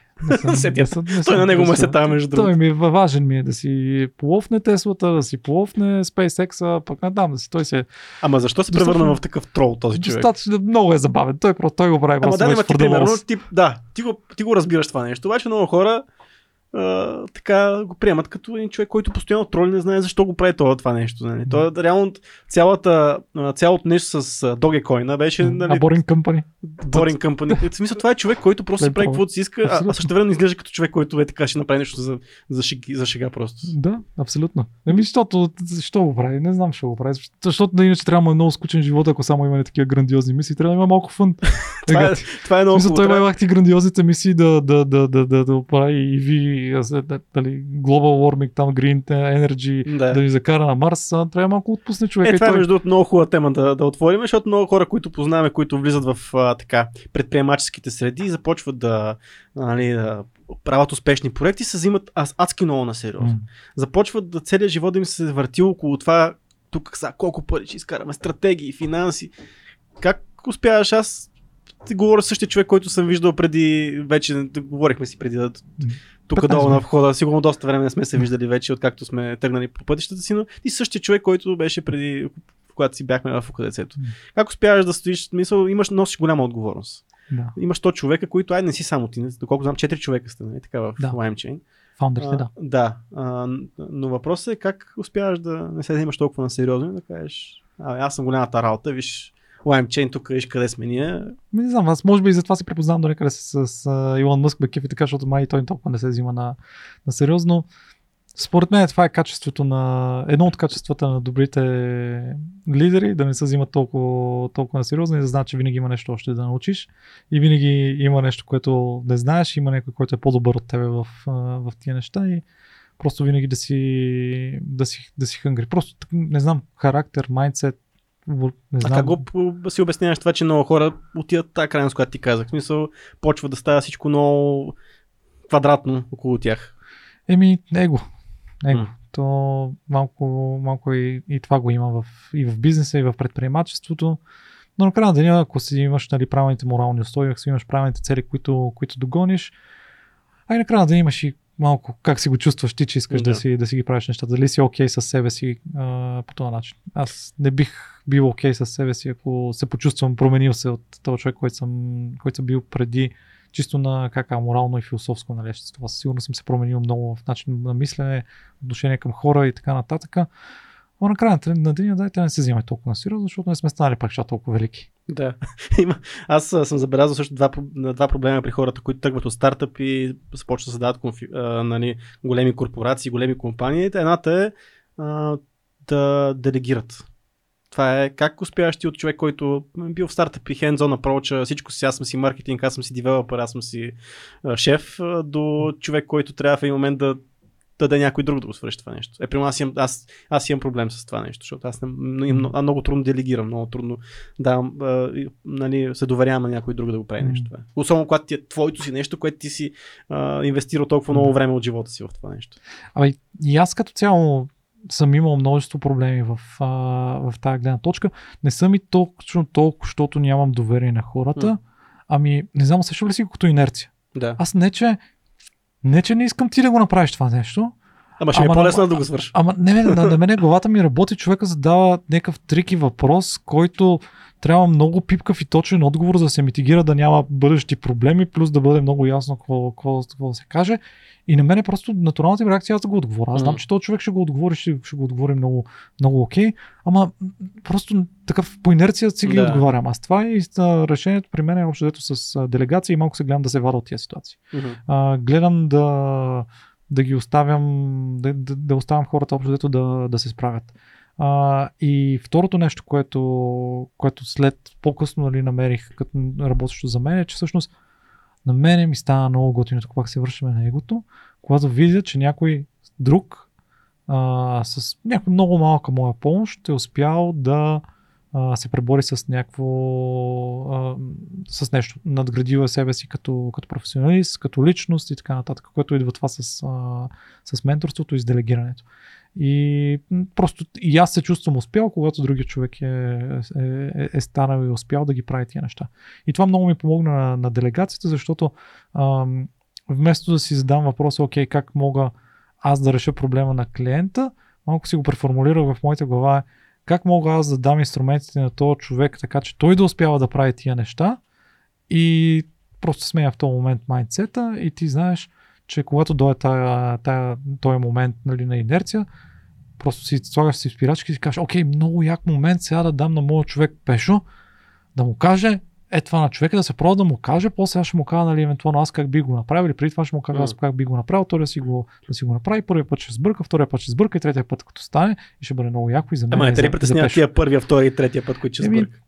Да, ама ние може би просто гледаш така да го направиш, че имаш едни сейфти нет. Дори пешо да сбърка, след това знаеш, че а, като го сбърка това цялото нещо, ам, той го бърка в сравнително safe environment, Да. а, първите няколко пъти, след това в този същия safe environment успява и тогава вече няма, нямаш нужда да, И да вие сте блокчейн, значи при вас. Всичко е свързано, няма. Да, трябва да са Ако- свързани нещата. А, добре, другото, което исках да те питам е много бързо става една компания от 4 човека, а, нали, фаундъри, до една компания бързо в твоя живот, защото М. се е случвало пред тебе, но става 100 човека. Да. Как се справяш с тази отговорност в един момент ни 100 човека да са на... От човек, който е работил, бачкал си е, ходил е, правил е стартъпи, нищо не е зависело от него, защото ти ако се провалиш, проваляш себе си, го Да. работа. Как а, та, почва да се справяш с тази отговорност и някак си прогресивно ли се товари върху тебе или просто в един момент знаеш, аз имам толкова много отговорност, как да се справя с нея? Не, прогресивно е, в един момент избива, виждаш, че бачкаш по 16-18 часа на ден така, е, и, и, и така много изоставаш някакви други неща, които са важни в живота, после а, прегараш, сещаш се, че има и други неща в живота и си кажа, трябва да делегирам а, на някакви хора някакви неща, пък то може би ще е много яко това цялото нещо. Аз не смятам, че нашата компания се разви бързо и ние даже имахме стратегия да не се развиваме бързо.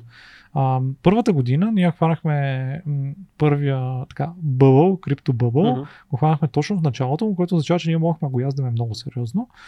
И ние много нарочно, първата година имахме вариант да сме между двойно и тройно по-големи. На края на първата година бяхме 12 човека, съвсем спокойно можехме сме около 30 човека.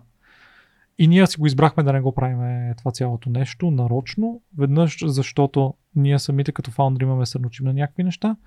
И второ, защото е много, много опасно една организация да разраснеш достатъчно бързо, преди да дадеш на първите хора извън фаундърите достатъчно време с фаундърите, така че те да осъзнаят какво означава да си част от тази компания. Какви са тия а, постулати, на които ние се базираме компанията, какви са тия как кажа, какви са тия вярвания, които искаме ние да предаваме напред. И това и се изисква време на тия хора да поживеят с, с, с, с, с фаундърите, да се предадат, така че тия хора вече, които са повече на бройка, да могат да ги предадат на следващото ядро от хора и да могат да ги предадат на следващото ядро от хора.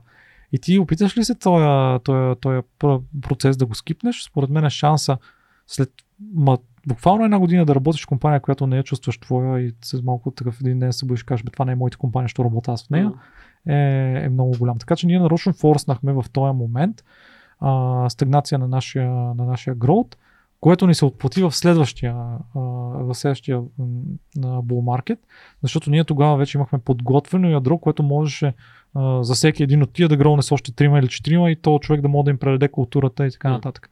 А, та ние всъщност а, на нас грота ни не е толкова бърз, смисъл на това, че Uh, ние имаме общото doubling growth всяка година, ама то като се погледнеш, първоначално са били 12, на следващата година са били на 20, на следващата били 40 и чак тук последните години вече стигаме нали, до, тия, до, до, до, тия бройки, но те ни позволяват нали, да, да ги гледаме. А иначе за това, което казваш ти за, за отговорността, м- честно казано, аз ам, аз винаги съм я, не съм бягал от нея, винаги съм я търсил, защото аз а, с нея се чувствам по, по, по-оптимален, с нея се чувствам по-на място. Ако нищо не зависи от мен, не се чувствам, mm-hmm. не се чувствам на място. Така че това е нещо, което аз го търся като, като челендж в, в моя живот и може би даже по-скоро го създавам. Има, винаги има, предприемачите имат едно такова търсене. Постоянно това е сега го правя, пък ще, след след 5-6 години ще правя нещо друго. Има ли го при теб това или това е нещо, в което вече искаш да, да, да продължаваш да, така да го развиваш? О, а, Защото има много, знаеш, предприемачите особено, са такива хора, които днес им е интересно едно, след две години вече им е интересно нещо друго. Ами, Как се справяш с това? Защото все пак отново пак връщаме се на, на това да, да легнем на тази отговорност. да. Нали, знаеш, че винаги като носиш отговорност вече за повече хора, нали, не можеш просто Да. ти писне от нещо. Тук готино, че ние имаме много интересна симбиоза нали, на фаундърите, защото не, предприемачите не са един шаблон. М. А, има много различни а, видове предприемачи. Аз лично се, определям като стартър. Аз съм, смятам за себе си, че съм човек, който е много добър да стартира неща и стартирам с много добро темпо, така че М. от, да го докарам нещо от, знаеш тази книга на Питър ти от Zero to One, а, от Zero do One много бързо мога да го докарам. Почвам да губя мотивация, когато трябва от едно да го докарам до, до, до Да. Infinity. Но има за това други хора. Затова, точно така е. Да, и, и правилно. аз първоначално ме беше много срам да го кажа това нещо М. и, да го, и да го разкажа това цялото нещо. И с, а, с един ден си говорих с един от моите кофаундъри Влади. А, и, и той, с него точно имахме този разговор, когато един от първите пъти за пред себе си и, и, пред другите го признавам, нали, това цялото нещо. И казвам, аз съм много добър стартър, до едно го докарам, обаче ако трябва да ме накарате да го направя още два пъти ще го направя, защото съм отговорен към вас и защото съм ви лоялен, обаче всеки път ще ми е все по-тежко и всеки Да. път ще ми е все по-тежко и всеки път ще ми е все по-тежко и той каза, аз съм точно обратното. Аз ако ме накараш от 0 до 1, ми е тегаво, обаче ако ми кажеш след това да го направя, да го поддържам, М. да го направя още по-добро, на мен това ми е най-големия кеф. И аз тогава разбрах, че всъщност първо ние сме имали късмет с симбиозата на, на, на, на фаундъри и второ, че, че, че предприемачите не са, не са от кълъп, не са всичките еднакви Мгм. и е много важно да намериш правилните хора, които да, си, да сте комплиментени с други. Ясно. А, Жорка, имаме страшно много въпроси в, а, от хората, които са в Patreon. Много. Има, ще, сега ще видиш. Те не, не стига, че са много като хора, които са, са писали, но и са по 5-6 въпроса задавали. Ага, добре. Това Това ще е цената на биткоина 2023. Не, не, няма такива между другото. Само Филка те го питам, защото ми е трудно малко. От живия чат имаме ли нещо? От живия чат имаме още въпрос. Жорка, не знам какво се случва. Добре. Ама как да ги направим според теб? Искаш ли? Не знам как да го направим. Сега ще видим. А, Виж сега, мога да ти задам първо живия чат, защото са по-малко. Добре, искаш ли Окей. някак си? Чакай да видим. Ние тук, нали знаеш, че сме хаос. Да, ма то това е хубаво. А, чакай, ще направим. Я дай да съм. Е, патина, как го направим? Гледай. Майко ти си от. Добре, айде от живия чат. Така, Слави Чанков. Тигри! Какъв е според Георги потенциала на IT пазара на труд в България? Говоря за това, че има огромен процент хора с малък опит, тип джуниор, дори по-скоро стажански умения. Девелопери и много по-малък а, като брой предполагам, опитни синьор хора. Това води до извиване доста често на ръце от страна на синьорите към работодателя. Страшно. Тоест, а, основният въпрос на Славия е какъв е потенциал на IT пазара на труд в България. Тоест, има много джуниори, ама не и толкова много синьори. Но... Виж как Славик да закопаме. Не, не, той е, той е много пипкав този въпрос като цяло, защото той е абсолютно е прав, Слави. Ние го зачеркахме с това цялото нещо. Не е много голям ония процент от тия хора, деца го започнали това цялото нещо, защото ми е било много интересно да решават пъзелите. Спрямо хората, които са го започнали това нещо по-късно, защото е най-добрата от лошите альтернативи. И това за, обаче аз по-скоро май съм се примирил с него, че ще е така. А, около хората, които са така, айде ще ги наречем синьорите и джуниорите, въпреки че те с опита нали, се надграждат, но просто едните имат много по-висок таван на, на, на, на потенциал от, от, от другите обикновено. Та хората с по-високия а, потенциал, обикновено около тях израстват много готино някакви други, други хора. Но какъв е, какъв е потенциал? Според мен е това като тенденция ще продължи още, още време, още години наред и то не е малко години, защото просто м, аз го казах преди малко, има около 200 000 отворени работни места и около 80 000 а, IT сектор в България. Ние си мислим, че това са някакви супер много програмисти и така нататък, но това са 80 000 човека. То не са толкова много нали, хора, които занимават с, а, с, с IT.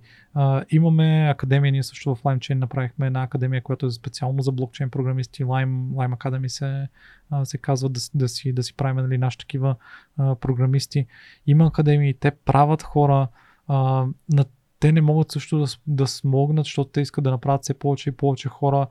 А, не, от една страна не могат да си позволят да завърши всеки, от друга страна всеки не завършил, пък за тях е пропуск.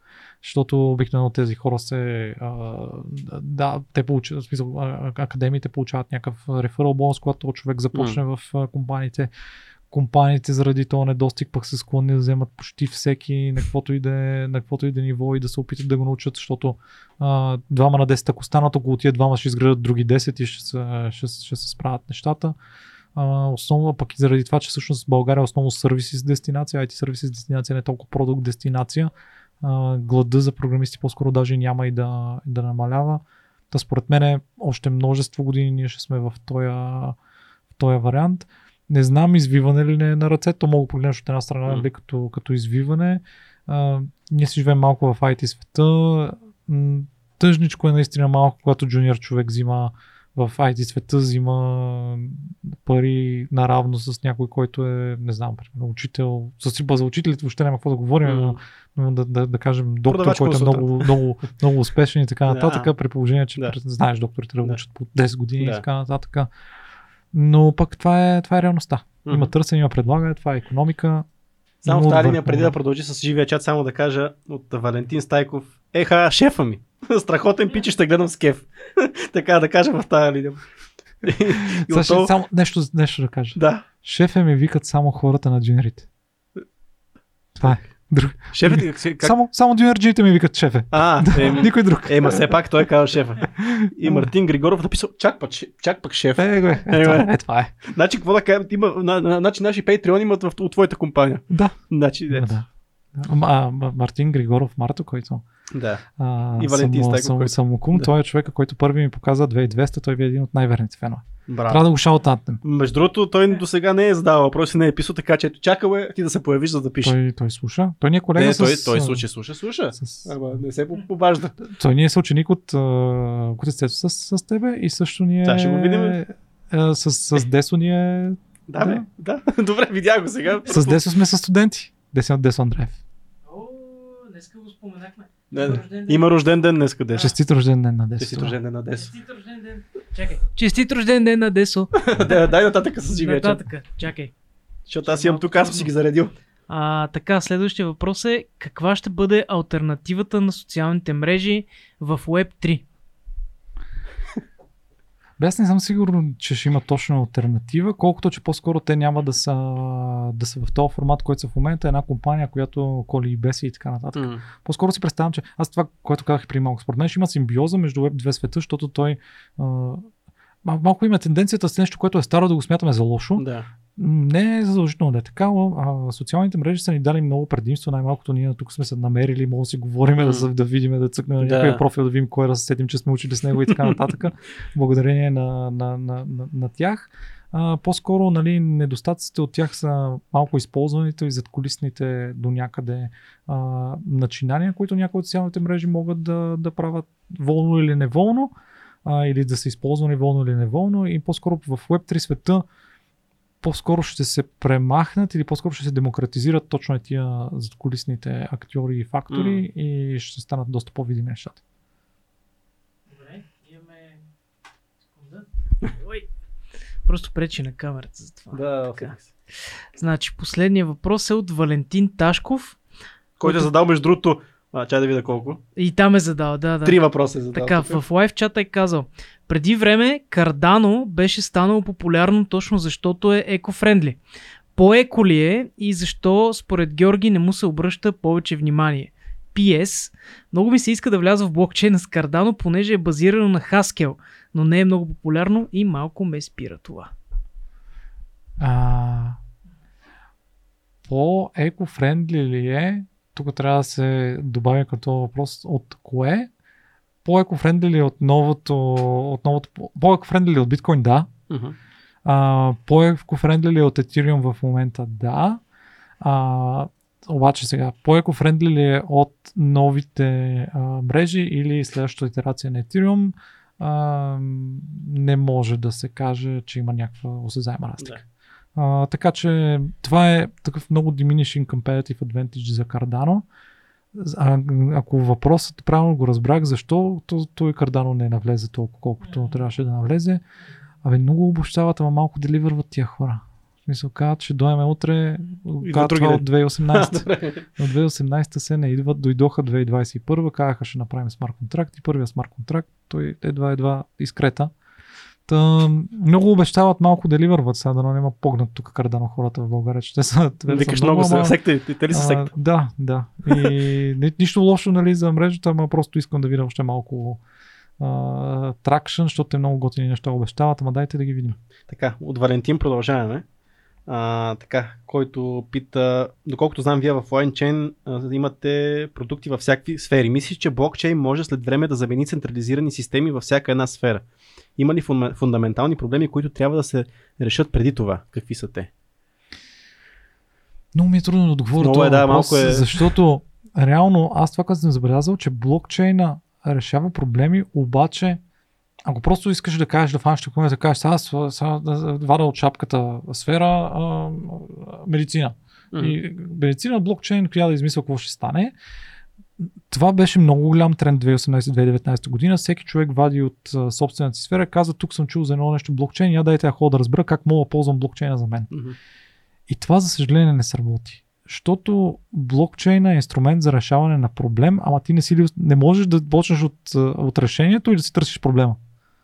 Трябва да дойдат първо проблемите и след това някой се сети, че окей, абе това са ми проблемите, аз с блокчейна мога да ги, да ги реша.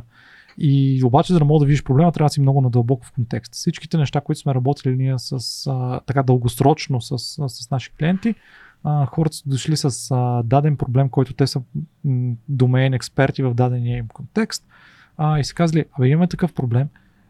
А, по някакви причини стигнахме до извода, че може би блокчейна е нещо, което може да ни помогне. Вие смятате ли, че е така и може ли да ни помогне? И тогава ние всъщност, те като експерти в домейна, ние като експерти в технологията, а, така, загубихме Voltron и, и, и, го, и го действаме това, това цялото нещо.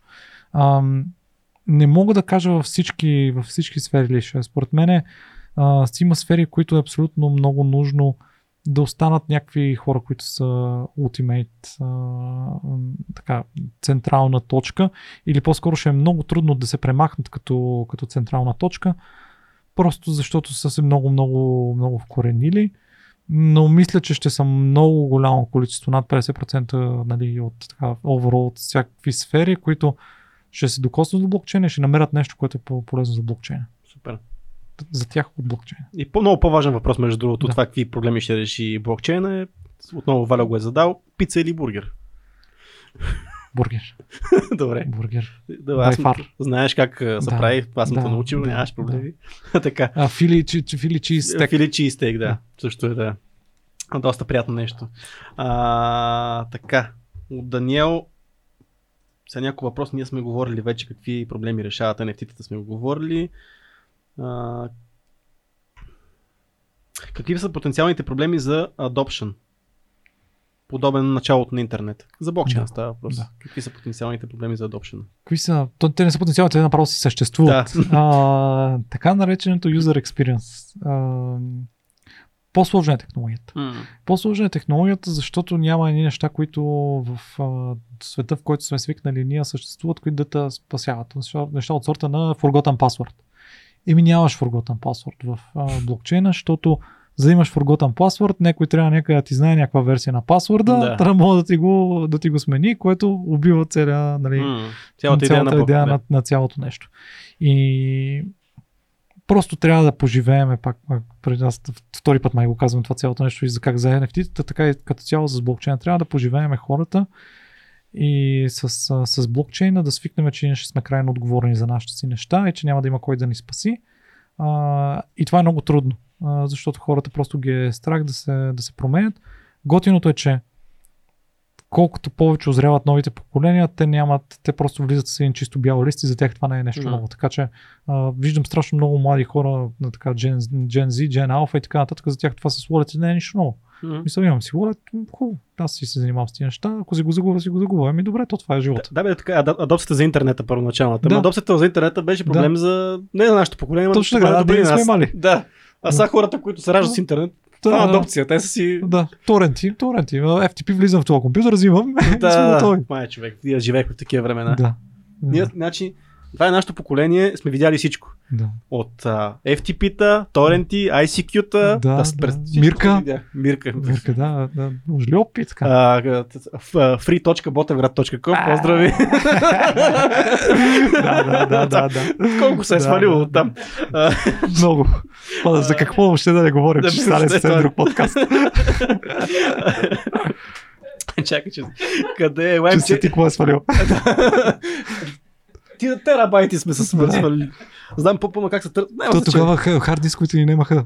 Те, Не, те бяха до 512 гигабайта, беше Първия- нещо жестоко. Първият ми хард диск беше 80 гигабайта, А, си го спомням. Много бързо.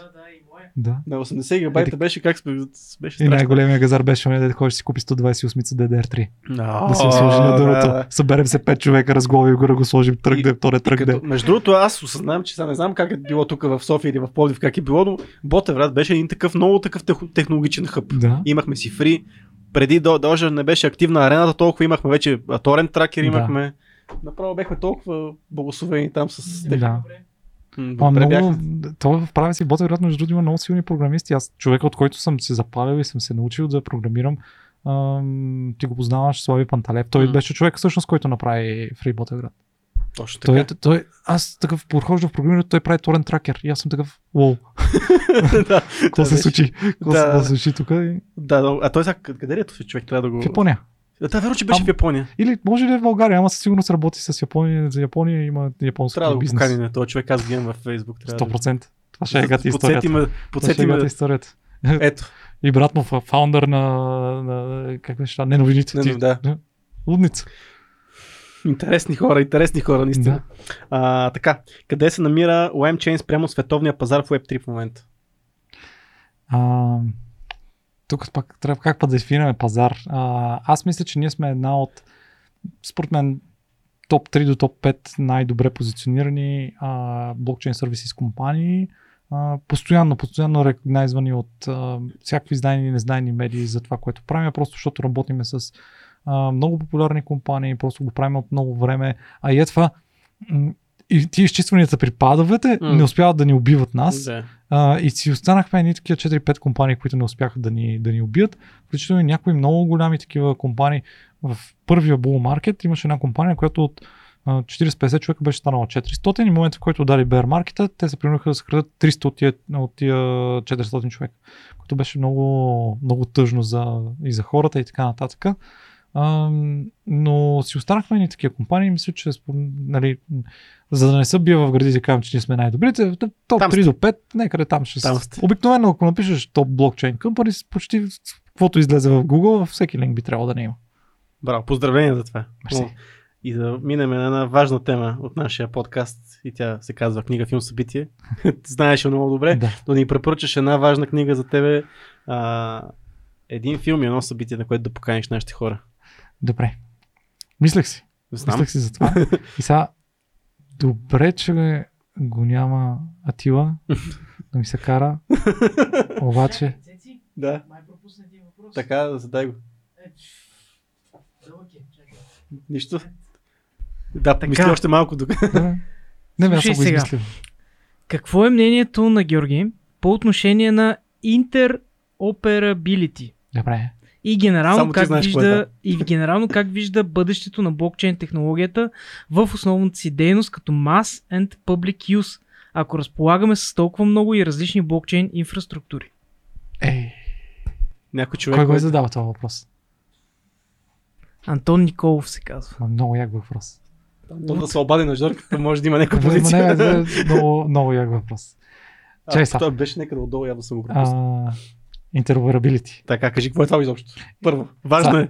Има биткоин, Така. Ethereum, Cardano някой каза, има още 5, 6, 7, 8, 9, 10 различни а, блокчейна. Interoperability е тяхната възможност да работят едни с други. Защото ние казахме, това е мрежа, ама има друга мрежа, има трета мрежа. Как тия мрежи си говорят заедно с, mm. с тия неща? Това е interoperability. Е способността на една мрежа да се сработва с други мрежи. Нещо, което е много трудно, защото не е мислено по дизайн, когато са създавани тия мрежи, когато става въпрос за малко по-старите мрежи, нали, като а, Ethereum и така нататък. Правят се едни мостове между тях, за да могат да се, да се случват някакви такива неща. А, аз вярвам, че бъдещето на блокчейн, аз и преди малко нали, го споменах сравнително така малко странично, но аз вярвам, че бъдещето и, и крайната фаза на блокчейн технологията не е една мрежа спечелила и всички други умрели там на бойното поле и гладиатора и, и така нататък. Аз мисля, че ще има много, множество мрежи, които ще спечелят а, и те ще спечелят в различния контекст, защото те ще са направени по-силни от а, а, просто, просто са направени по-силни за специфичния контекст, който е там. Interoperability е нещо, което е много важно да го има, за да може да се трансферира стойност между контекстите. ако имаш някакъв финансов контекст, където дадена мрежа е най-силна, имаш друг, който е за supply chain, ти най-вероятно в supply chain все пак искаш да а, използваш някакви пари, примерно, и ти имаш нужда от, нали, от някакъв а, финансов инструмент там. А, Interoperability е нещо, върху което се работи много. Има много яки технологии, които Антон може би ги знае, може да ги чекне, като а, Substrate и Polkadot или Avalanche, които целта им е да ти позволява да си създаваш собствени блокчейн мрежи, които са interoperable с други такива създадени от тази технология, а даже и за в бъдеще и между тия, между, между тия, между тия технологии. И какво ще е бъдещето нали, в публик и private, private сектора? Според мен е това, това, което казах преди малко. Според мен ще има контекст специфик блокчейн мрежи а, за, различните, за различните сфери, които ще се научат да си говорят едни с, едни с други. Но много як въпрос, защото е наистина много футуристичен и евала на тонката. Това е сигурно следващото ниво на блокчейн, на който трябва да се случи. Или... Да. Добре, така го разбрах. И аз беше ми трудно да концентрирах се максимално. А между другото имаше една, един въпрос, който сега се сещам. А, с български компании, може да споделиш някои български компании, с които работите вие? А, ами, ние работим с, а, за, блок, за блокчейн. За става въпрос, блокчейн, да. нали? Ами, с множество такива компании, компании работиме.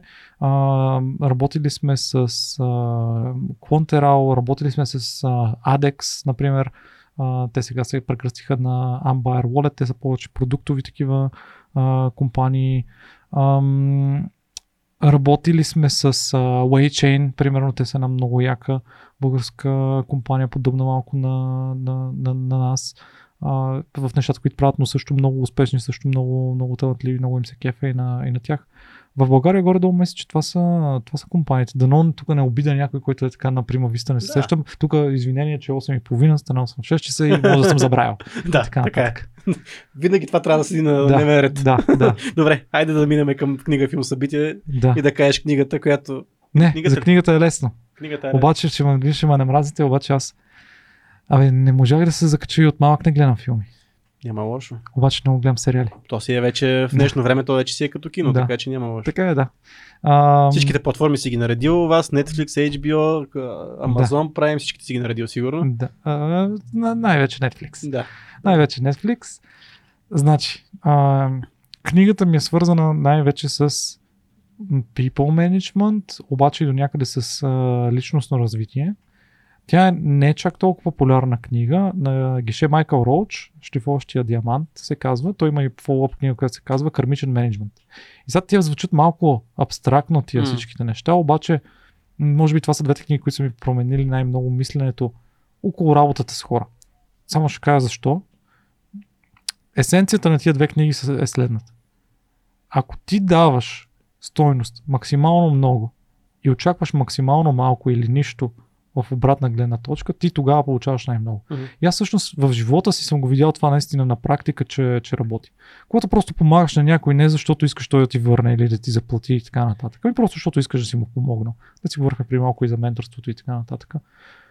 М- Вселената, нали, малко така на философски, си намира някакъв начин да ти го върне това цялото нещо. Много, много пъти ми се е случвало на някой, по някакъв начин съм му помогнал, може дори да съм забравил, че съм му помогнал и след някакво време нещо се връща. Било то, примерно, този човек казва, бе, Жорка, ние с теб си говорихме преди 3-4 години, аз от тогава се развих с е това цялото нещо, сега правя това цялото нещо. Искате ли да те запозная с, примерно, моя кофаундър, който иска да занимава с а, а, блокчейн? Или искаш да ти препоръчам моя съквартирант, той сигурно се кефи да дойде да, да работи с теб. И много го вярвам това цялото нещо, както нали, за просто хора, които са unrelated, така и вътрешно в компанията, просто помага нали, на, на хората, за да, се, за да се случат нещата. Така че за мен това е, това, е, това, са, това са две книги, тук малко читвам за цялото Да. нещо, те са малко фоллоуп на, на едната, но шлифовщия диамант. Да. Ама А. виж сега, аз понеже Урлин го няма и трябва да играя Урлин, Добре. ще кажа, сега трябва да ни препоръчаш и една художествена. Не видиш ли? А. Е. Нещо, което е важно за тебе от а, м, художествена книга. А, художествената книга ам, много ме, много ме затруднява, защото те, те и тия книги са си малко така художествени. Аз харесвам Lord of the Rings. А, И честно казвам, би ги, би ги препоръчал от тях, ама то това е толкова тривиално, че малко А, ще ми се бе? Тривиално. Не, ще се- Орлин го няма, Добре. няма да се кара. Ще гледа и ще псува вкъщи, обаче няма Добре. проблем. Извинявай, извинявай. Ще- Той е, той е, той е на друг континент в момента, така че няма проблеми. Къде сте го пратили, бе? Защо сте го заточили? Той не, той е отива, почива си човек. А, о, добре. добре. Почива си. Няма, малко трябва да, малко трябва да почине. Не Да сме го не, пратили никъде. 2200 с Елон Мъск за... Не, не, Добре. преговаря там, ама няма. Ами, значи последния път, като го нямаше в този под- подкаст, беше по работа. Добре. Значи само аз отсъствам от този подкаст по, а, така, по хубави причини. По почивка, сега сме го пуснали той малко да почива. Добре. Добре. Важно е да Важно да почине. почине малко, че Да. се дали знаеш. Или, или американско турне на всички щати. Може и така да е, не знам. Това ще, ще, ще е интересно. Да. А, докъде стигнахме? А, А, филм, който ще е сериал, най-вероятно, ти Да. каза. Добре. Тук художествен. А, Шерлок, ама този с Бенедикт Къмбърбач. Добре. Това е полуфилм, полусериал. Те там са по час и половина епизодите. Така че това- Викаш всеки, всеки... Да. Да, ама е брутален. Аз от малък гледам само Crime Mystery. М. И съм изгледал всичко, каквото някой може да се сети като Crime Mystery, сигурно съм го гледал. Кое е за тебе е класиката в този жанр? Е, от местопрестъплението. Нали? Това, тук, е, това работи. Ама кой, кое е... мест- В Лас Вегас, първите сериали Браво, с Грисъм, с Грисъм, дето браво. ги а, Един с човек- бомболечките. Един човек, който да... Ех, Това е. хубав човек. Това е. Няма, значи, значи, не, лош човек в правя се се роди. Аз, аз, съм виждал. Нема. Може и да има, аз съм виждал. Да, Ти не, виждал си? не, не ги познавам. Не, не ги познавам. не са от моя блок. Едно събитие да покажеш нашите хора нещо, което да присъстват А, физически. Да, последното събитие, което мен много ме кефи, а, аз от така, известно време съм много голям фен на практиките на Уим Хоф. М. А, Ани Грозданова тук в Да. а, България прави семинари на Уим Хоф. Не, не ме е карала да го казвам това цялото нещо. няма, няма. Ходил съм а, на нейн семинар за Уим Хоф. Уникално, як експириенс за хора, които искат да си излязат от комфортната зона. Плюс, че след това ще излязат с някакви а, умения или инструменти, които ще им помагат а, за бъдещето здравословно, емоционално и така нататък. Така че просто Уим Хоф, вижте в България кой е следващия семинар на Ани. Отвори тук една тема, която няма как да не нападна. Ти от колко време практикуваш, какво ти дава на тебе? А, Уим Хоф ли? Да. Здраве а, и спокойствие на, на ума. Откакто започнах, то тук малко метрики и така нататък, М. откакто започнах да практикувам а, на Wim Hof студените душове и дишането и така нататък, resting heart rate ми е паднал с 16 пун- пункта. А, и то това горе-долу така си работи. Много по-здрав съм чисто имунно, много по-малко а, се, се разболявам. И има и медитативния ефект, защото ти Мгм, си правиш там дишането, а, дигаш си нали, там а, всякакви нали, интересни химикали в тялото, high on, on your own supply, Да. ама след това просто като си така починеш и се събуждаш с а, усмивка след това цялото М. нещо и си спокоен и си готов да се бориш с проблемите на деня. От колко време го практикуваш? А, много активно с студените душове го практикувам от а, 9 месеца, а само дишането го практикувам доста повече. Малко с но примерно около, около 2 години и половина. Браво. Аз направих два курса, може би имам минути, ама мисля два такива пълни курса, които са по 3 месеца. Да. А, Защо ги спираш? Ми не знам, просто ги виждам Почивка. като... Виждам ги като нещо, което ме Челендж, влезе... челендж минут. Ами да, нещо такова го поглеждам, въпреки че последните, последния път, когато правих, а, изкарах цял курс, имах много сериозни, които още ми остават тия проблеми. Имах някакви блокажи тук, които не знам какво се случи. М. А, сега се опитвам пак малко по малко да ги оправям тия неща. Оказа, че нека съм развил някаква непоносимост към въглероден диоксид и сега това го за, забелязвам с тичането и трябва да правя дихателни практики, които пък да водят към това нещо, да го подобряват, но със сигурност практиките ми помагат.